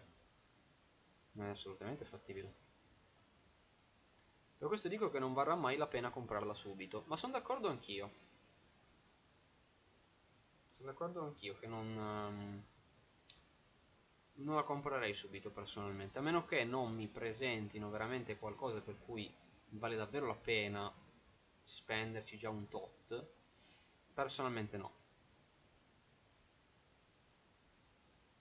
Personalmente no questo devi assolutamente portare un gioco horror. Eh dai, prima, prima, o poi, dai, prima o poi qualcosa sì. Però appunto, come ho detto, mh, mm, voglio portare, se porto qualcosa di videoludico, devo, devo portare qualcosa che secondo me c'entri, comunque un minimo, qualcosa per cui credo di poter portare qualcosa che non sia... che non, che non renda solo il classico gameplay da streamer che boh gioca al gioco, va bene, però vorrei avere qualcosa da dire su questo gioco.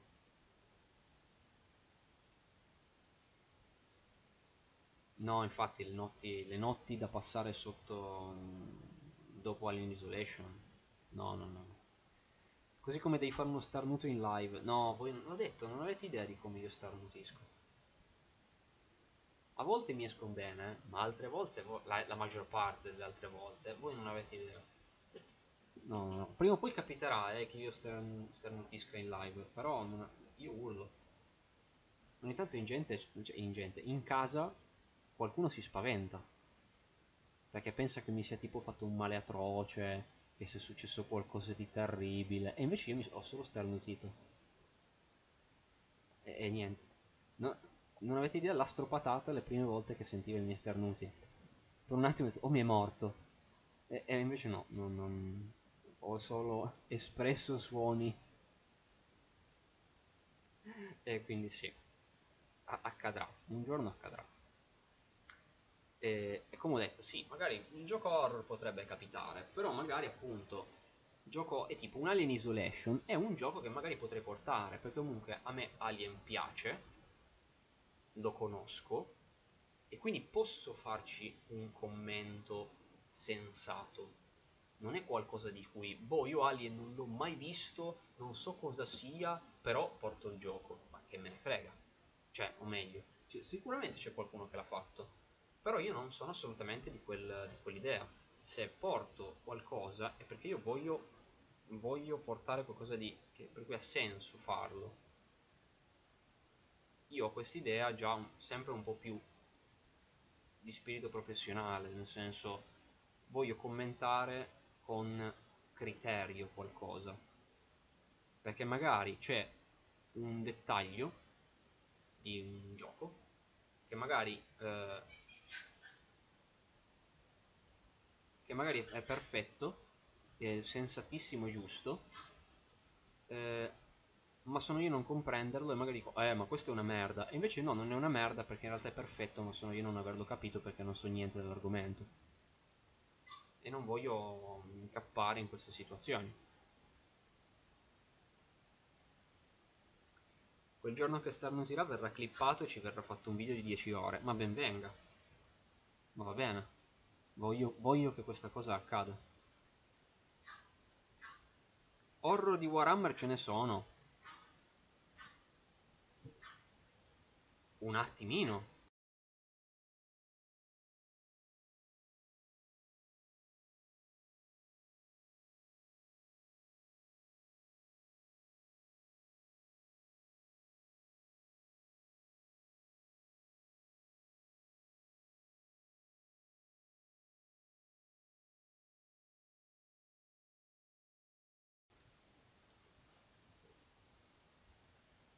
Cani che fanno casino. Ma casino perché c'è il gatto che lo picchia. Perché ha, il gatto, purtroppo il mio Phil non ha capito che adesso è grosso tipo 8 volte il cane, quindi... E il cane quindi protesta. È dai tempi di Dawn of War 2 che hanno notato le mani un gioco bello di, del 40k. Ma allora, del 40k qualcosa di interessante comunque c'è. Eh, io... Inquisitor Martyr, ad esempio, eh, vabbè, Mechanicus io lo porterò appena uscirà su PS4, lo giocheremo insieme. Sarà in blind run, me non ho parlato bene. Eh, Inquisitor Martyr io sono partito molto scettico. E quando l'ho acquistato, l'ho acquistato eh, per tenermelo da parte per future live non l'ho ancora giocato personalmente perché vorrei appunto giocarmelo in blind run con voi. Eh, ma eh, un mio amico l'ha, giocato e eh, almeno ha giocato per ora la storia principale, a un certo punto si giocherà le espansioni e entrambi eravamo dell'idea che fosse un gioco secondo noi mediocre. Lui l'ha giocato e si è eh, piacevolmente stupito invece del contrario eh, e lui è molto scettico sui videogiochi di Warhammer 40.000 e, e, invece gli è piaciuto quindi ho detto oh, oh, evidentemente magari è un bel gioco. A un certo punto quando ci arriveremo mh, mm, avrò modo di magari constatarlo anch'io magari non mi piacerà così tanto è anche quello la, la questione dei giochi che andremo a scoprire insieme. Segna chi comanda in casa hai letto il BG degli Space Wolves sul White Dwarf? Uh, no, non ho, non ho avuto occasione. Dicono qualcosa di particolare o andrò a recuperare, per carità, ma un... magari la domanda era per qualche motivo, motivo particolare. Però no, per ora non ho ancora avuto modo. Adesso ho detto mi stavo concentrando su eventuali letture per momenti BG25 o altre cose, appunto magari extra, extra Warhammer, of Warhammer. Nel male Martyr sono un pochino ripetitivo. Ah, ok. Sì, magari capisco che essendo comunque più o meno un Diablo-like eh, abbia magari qualcosa, qualcosa di questo tipo. C'è una bomba, a quanto pare il gene seed dei Space Wolf è difettoso. Vabbè, però che sia difettoso, cioè dipende cosa implicano, perché che sia difettoso lo si sa fin da sempre per l'esistenza dei Wolfen. Perché se intende quello, nulla di nuovo. Chi ha influito sui Wolfen? Presumo che la stessa cosa capiterà ai Blood. Ah, vabbè, però... Mh, mm, non lo so, devo andarla a leggere, perché dipende come è scritto. Dipende come è scritto, perché di per sé che loro abbiano delle, dei, dei, difetti genetici pro, sono proprio i difetti genetici a far, aver fatto nascere il Wolfen. Tant'è che effettivamente il Wolfen continua a esserci anche nei primaris. Come d'altronde anche i Blood eh, hanno già avuto sia la sete rossa che adesso hanno anche manifestato la rabbia nera. Ma me lo aspettavo, eh. Me lo aspettavo assolutamente che questa cosa succedesse. Sì, sì. No, poveri Space Wolf, non li eliminano. Adesso che pure è pure tornato Bullby. Tanto bellino. Perciò, insomma, facendo un recap generale, NG War molto bello. La presentazione PS5 mi ha lasciato un po' interdetto, anche se ha avuto quei suoi giochi che apprezzo. Ehm... Ma infatti l'ha sempre sostenuto perché ne era convinto assolutamente, ma lui era convinto anche di altre cose. E quello è il punto. Cole è convinto di cose, ma non è detto che abbia fatto le cose perfettamente. E non le ha fatte. Come non le ha fatte nessuna. Ma di Angolo non si sa ancora nulla? Mm, no, però no. Sappiamo che potenzialmente potrebbe tornare, però non... Eh, no, però non c'è ancora nulla di nuovo. Purtroppo no. E, ehm, perciò gli argomenti di oggi li abbiamo fatti. E domani ci mostreranno la, la scatola ci mostreranno la scatola eh, non farò una live serale mh, mm, per commentare i, per commentare i modelli però eh, comunque ne discuterò. Magari ci farò anche un articolo in cui cercherò magari di commentare un po' il design di modelli che presenteranno. Più che altro vabbè in realtà i modelli li abbiamo praticamente tutti visti però li vedremo sicuramente un po' meglio quindi sarò curioso mm, no infatti sappiamo già quello che c'è dentro però sicuramente ci faranno vedere immagini migliori. Quindi aspetto di vederli appunto magari non proprio totalmente in 3D ma comunque un po' di fotografie di foto in più. Quindi po si potranno sicuramente commentare meglio di quanto l'abbiamo commentati nell'ultima nell live del sabato. Dall'ultima live extra povero Cole ha pensato tante cose ma non sembra averle ben capite purtroppo lui eh, ha problemi di personalità di cose che si dimentica troppa roba Orders received, brother. Cioffri, grazie mille per aver seguito il canale. Grazie mille. Bam presentano Vulcan. E... Per carità potrebbe tornare. Che fai? Eh, lui torna come gli pare, cioè... Tanto muore e risorge. È già tornato una volta, 1500 anni dopo l'eresia. Può tranquillamente tornare un po' più tardi. Sono stra curioso di vedere bene i primaris con l'arma pesante, ma io sono un po' curioso per tutto. In questo caso magari sono sicuramente un po' più curioso per, uh, per i Necron, ma sicuramente perché comunque tanti anni che non ne vediamo qualcuno di una release proprio grossa e interessante. Però per carità sì, comunque Space Marine, sono pur sempre Space Marine, mi interessano. Sono contento che anche i primari si, differenzino tanto, non siano degli ultramarine di colori diversi. No, continuo, è quello che avevo già detto una volta, dico, è ragionevole che man mano si stiano differenziando, perché i modelli stanno riproducendo l'evoluzione dell'ambientazione. Inizialmente i primari erano appena usciti dalla fabbrica.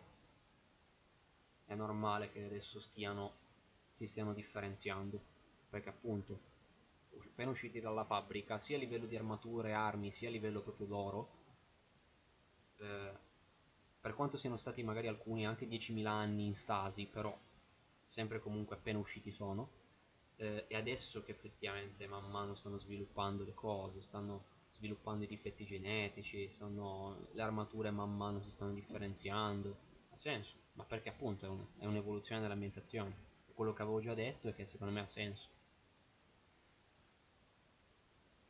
Tifofras no, ehm, arriva in uh, Ashes of Prospero, romanzo della nuova collana Space Marine Conquest. È un romanzo già ambientato eh, post apertura della Cicatrix Maledictum e introduzione dei Primaris. Il romanzo non tratta in particolar modo il rapporto che si, sta, che si, crea con i primaris, però eh, è ambientato comunque in quell'epoca. Ehm, quindi se, se, ti interessa eh, ti, consiglio, ti, consiglio, la lettura perché succedono cose interessanti. Se, ehm, se sei propenso anche ad ascoltare gli audio, io ti consiglio un audiodramma di Horus Eresi voglio anzi adesso, prima di poi magari salutarci, vorrei controllarti, che comunque mi fa piacere essere utile anche in live per queste cose, ehm, perché c'è un audiodramma che fa vedere Bulvai che si perde e viene disperso appunto nel... non c'è forma trascritta. E volevo appunto controllarti quello perché mi pare che a un certo punto l'abbiano già reso, um, reso scritto. Però devo un attimo controllare. No è questo se io cerco prospect è perché non mi ricordo esattamente il titolo del racconto quindi devo controllare No, no, no, no, no, no, no, no. Se io guardo su Ashes Prospero, posso trovare qualcosa? Perché? Perché? Eh, devo controllare perché so che in Deurus Eresi so che è un racconto breve, però vabbè lo guardo negli audiodrammi, però dovrebbe esserci, almeno appena ho gli audiodrammi posso andare a, a trovare il titolo.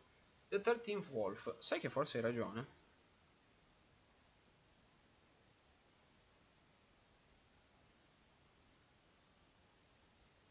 Aspetta, eh. Sì, è quello. È quello. E c'è, sì, ecco, vedi, c'è in forma scritta.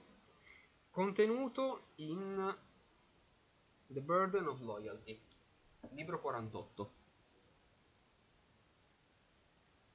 Ah, lo stai leggendo proprio ora? Ok. Leggilo perché ti mostra il racconto poi, eh, per cui poi capisci eh, delle cose importanti che succedono poi in Ashes of Prospero. Quindi sì, fai bene, prosegui perché poi sarai effettivamente pronto a leggere Ashes of Prospero se poi ti interesserà leggerlo. Ma vabbè, so che sei un fan dei lupi, quindi... Mm. Ah, Jack aveva chiesto, più che altro perché ci faranno una Devastator oppure uniranno le armi pesanti e le squadre intersesso? Io credo che faranno delle squadre a parte. Credo siano una squadra a parte. Perché eh, le squadre eh, di Primaris sono, hanno praticamente una divisione eh, particolarmente ispirata alle divisioni dei ruoli delle legioni. Nelle legioni la squadra tattica non aveva l'arma pesante, la squadra tattica ha l'armamento che vediamo a... poi vabbè equivalente dell'epoca Horus Eresi e Grande Crociata, ma comunque l'equivalente di ciò che, già, ciò che vediamo nell'Intercessor. Sono, sono, mol, hanno, sono, molto divisi in scompartimenti. La, la squadra armi pesanti, la squadra armi speciali, infatti abbiamo l'El Blaster.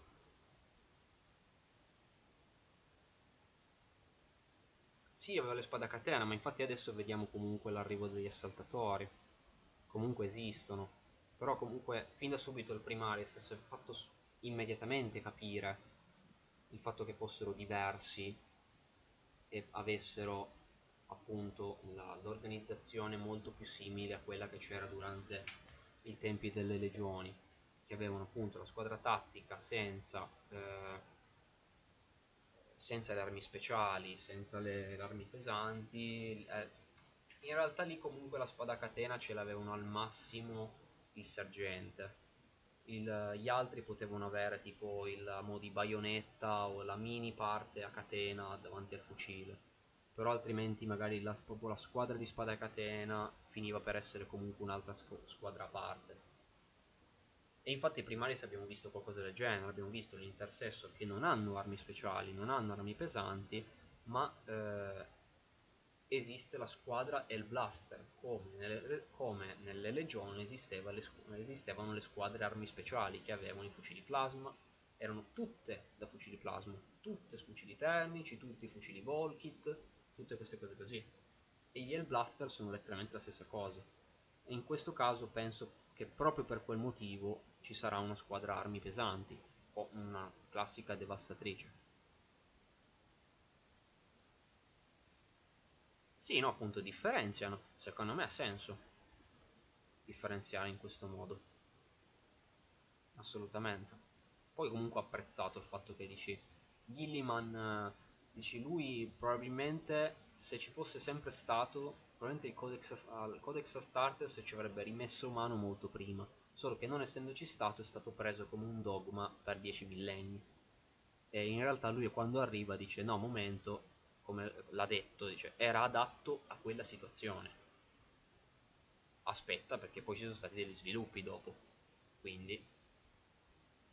Eh, è diverso infatti ci rimette mano infatti qua, qual è un po' l'organizzazione dei primaris finisce per essere un'organizzazione comunque simile a quella del, poi delle legioni perché dice si sta adattando a un'organizzazione differente e si adatta tra l'altro comunque a una presenza duale di capitoli già organizzati in quel modo e primaris organizzati in maniera diversa quindi si possono combinare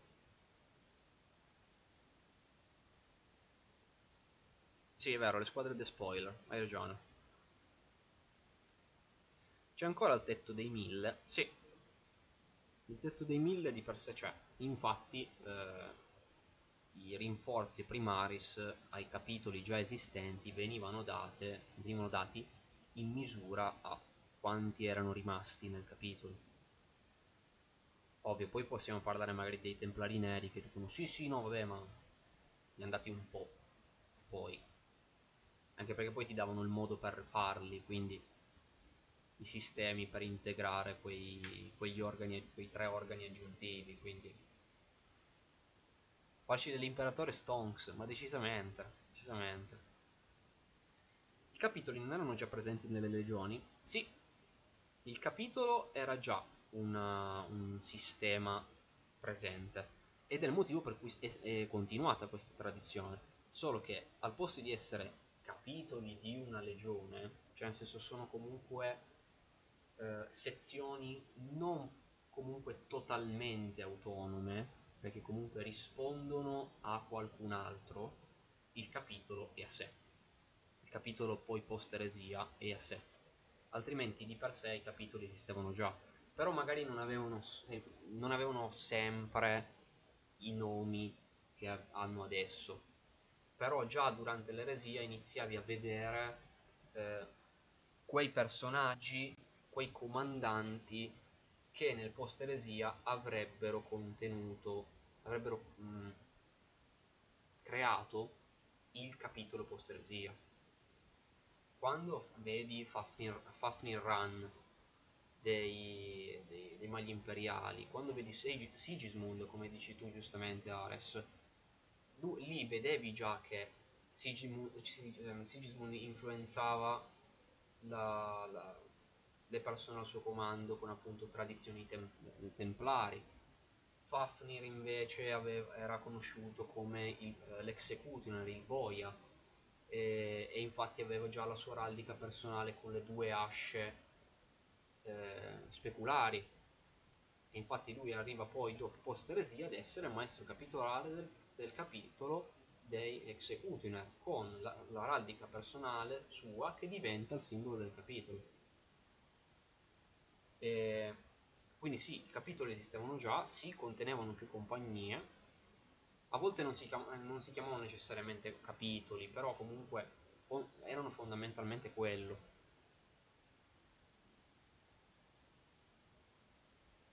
Ora tutti i nuovi eh, Space Marine sono creati come primaris, dunque allora, in realtà viene comunque detto che alcuni, eh, che comunque certi marine, diciamo dei primogeniti, come adesso si è stabilito questo nome, di firstborn, vengono ancora creati. Ovvio che comunque adesso magari si tende sicuramente a fare un po' più primaris, perché comunque dicono sì, boh, sono più fichi. Ha senso. Perciò Falci dell'imperatore. E le falci dell'imperatore sono interessanti perché lì invece non è tanto stata una creazione, perché ciò non deve far pensare che tutti i capitoli quindi sono stati creati da quelli che esistevano già. No, assolutamente, perché tanti capitoli sono stati creati magari da gente che non, non necessariamente ne comandava uno. Eh, però le falci dell'imperatore sono belline perché eh, il loro simbolo innanzitutto deriva dal fatto che la difesa di Sota ai tempi del, del, dell'eresia fu condotta da persone, cioè alla, a questa difesa parteciparono eh, tante persone, eh, tante persone che erano comunque persone normali e, e il, la compagnia presente aveva difeso questi abitanti. Aveva difeso questi abitanti che erano appunto dei contadini, persone magari comuni, dai, dai lavori, eh, si può dire, umili, e loro quindi hanno protetto queste persone in maniera efficiente, perciò gli venne dato come simbolo a questa compagnia, ehm, per merito, per aver difeso questi cittadini, il simbolo delle due falci. Le due falci perché appunto erano lo strumento usato dai contadini. E, e non perché collaborano nei divorcamenti eh, perciò loro per merito ottennero questo simbolo, finché poi questo simbolo divenne il simbolo capitolare delle falci. E, ed è bello perché poi le falci successivamente adottano anche un simbolo che in realtà è legato ai guerrieri di ferro. Perché Barabas d'Antioch, che era un guerriero di ferro rimasto lealista e famoso eroe della difesa di Sota, lasciò la sua maschera, perché lui non mostrò mai più il suo volto per anni e anni. E lui lasciò la sua maschera per i posteri e, e questa maschera venne adottata dai, dalle falci dell'imperatore ancora adesso eh, è integrata nell'elmo del maestro capitolare un po' come può esserlo magari l'elmo di Lion per gli angeli oscuri per rispetto a quello che di per sé non è stato un antenato a livello appunto genetico, perché di per sé è un cugino, fa parte dei guerrieri di ferro. Loro non hanno alcun legame con i guerrieri di ferro, sono comunque un capitolo con discendenza ultramarine. Però per loro è stato un grande eroe. Per, la, per coloro che poi divennero le facce dell'imperatore, Barabas è stato un personaggio di spicco un personaggio degno di rispetto. Perciò loro hanno preso la, la, la sua maschera per eh, portarla ancora in battaglia e farne praticamente l'elmo simbolico di, del maestro capitolare delle facce dell'imperatore. E io quando hanno spiegato questa cosa ho trovato bellissimo questo, bellissima questa cosa, è veramente tanto bella. Perciò, molto carino. Poi a me falci dell'imperatore piacciono tanto.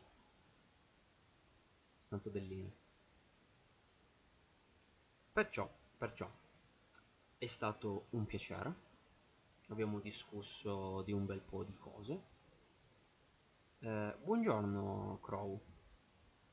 Ti dico buongiorno, però purtroppo ti devo dire anche buona giornata perché stavo staccando adesso. È un peccato che tu sia arrivato solo ora. È stato divertente giocare in allegria. Esatto. E, come ho detto, domani vabbè, io seguirò comunque la live di...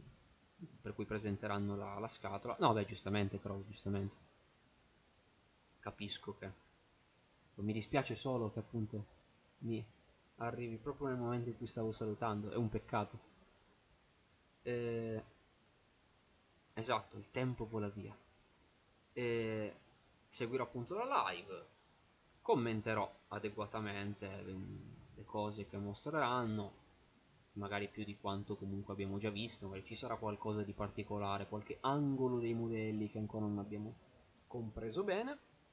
E per il resto io oggi continuerò come al solito la scrittura di Momenti BG25. Come ho detto mi sto veramente tanto tanto avvicinando alla fine, quindi oggi se proprio non arriva eh, l'anteprima completa arriva un'anteprima in cui manca veramente poco.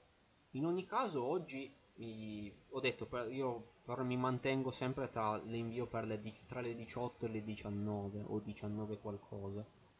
E, ehm, chi, eh, chi è abbonato o sostiene il Patreon è uguale eh, riceverà comunque un'anteprima oggi, semplicemente potrebbe essere o un'anteprima appunto completa del, del momento PG totale, cioè finito al 100% o quasi. In ogni caso se è un quasi, io nei prossimi giorni lo terminerò e eh, vi invierò subito, senza aspettare una settimana, l'anteprima completa. Così magari poi la, la prossima settimana eh, faccio farò già che pubblicarlo magari più, di nuovo magari per il venerdì, però voi ah, più o meno una settimana prima avete poi tutto il momento BG da leggere. Ares che canta la sigla di chiusura degli amici della Casa Blu sta diventando una pericolosa tradizione. Ma va bene, va bene. Benvengano queste tradizioni. Finché, eh, finché non, si, non, si, dicono le... non si scrive in chat la, la parodia che io apprezzo. Per cui io penso che la prima volta che me la fecero vedere ero in un'auto con gli amici che stavamo aspettando altri amici per andare da qualche parte e l'abbiamo vista tipo qualcosa come 15 volte. Quindi bellissimo. Quindi sì apprezzo, apprezzo questa tradizione. Speriamo rivellino qualche regola. Eh spero anch'io. Spero anch'io assolutamente. Quindi sì commenterò. E per il resto appunto scrivo eventuali eh, anteprime ve le invierò e poi altrimenti ci sentiamo per, per tutto. Redatto bravo Ares bravo. Agisci bene. Eh, per il resto ci sentiamo come al solito per tutte, per tutte le cose sulla pagina Facebook, il gruppo Facebook, la chat Telegram. Vi invito sempre a, a iscrivervi al canale Telegram o anche volendo anche al, al gruppo in particolar modo al canale perché purtroppo Facebook ha il suo algoritmo di merda birichino che eh, la portata e la copertura dei post è sempre bassa purtroppo, a meno che non sborsi i soldi. Quindi per quello mm, per non perdere qualcosa vi invito sempre a iscrivervi al canale telegram di cui metto il link su eh, ogni praticamente ogni post. Altrimenti ve lo scrivo un momento qua prima eccolo. Perciò è stato un piacere vi auguro buona giornata buon appetito buon tutto e alla prossima. Ciao ragazzi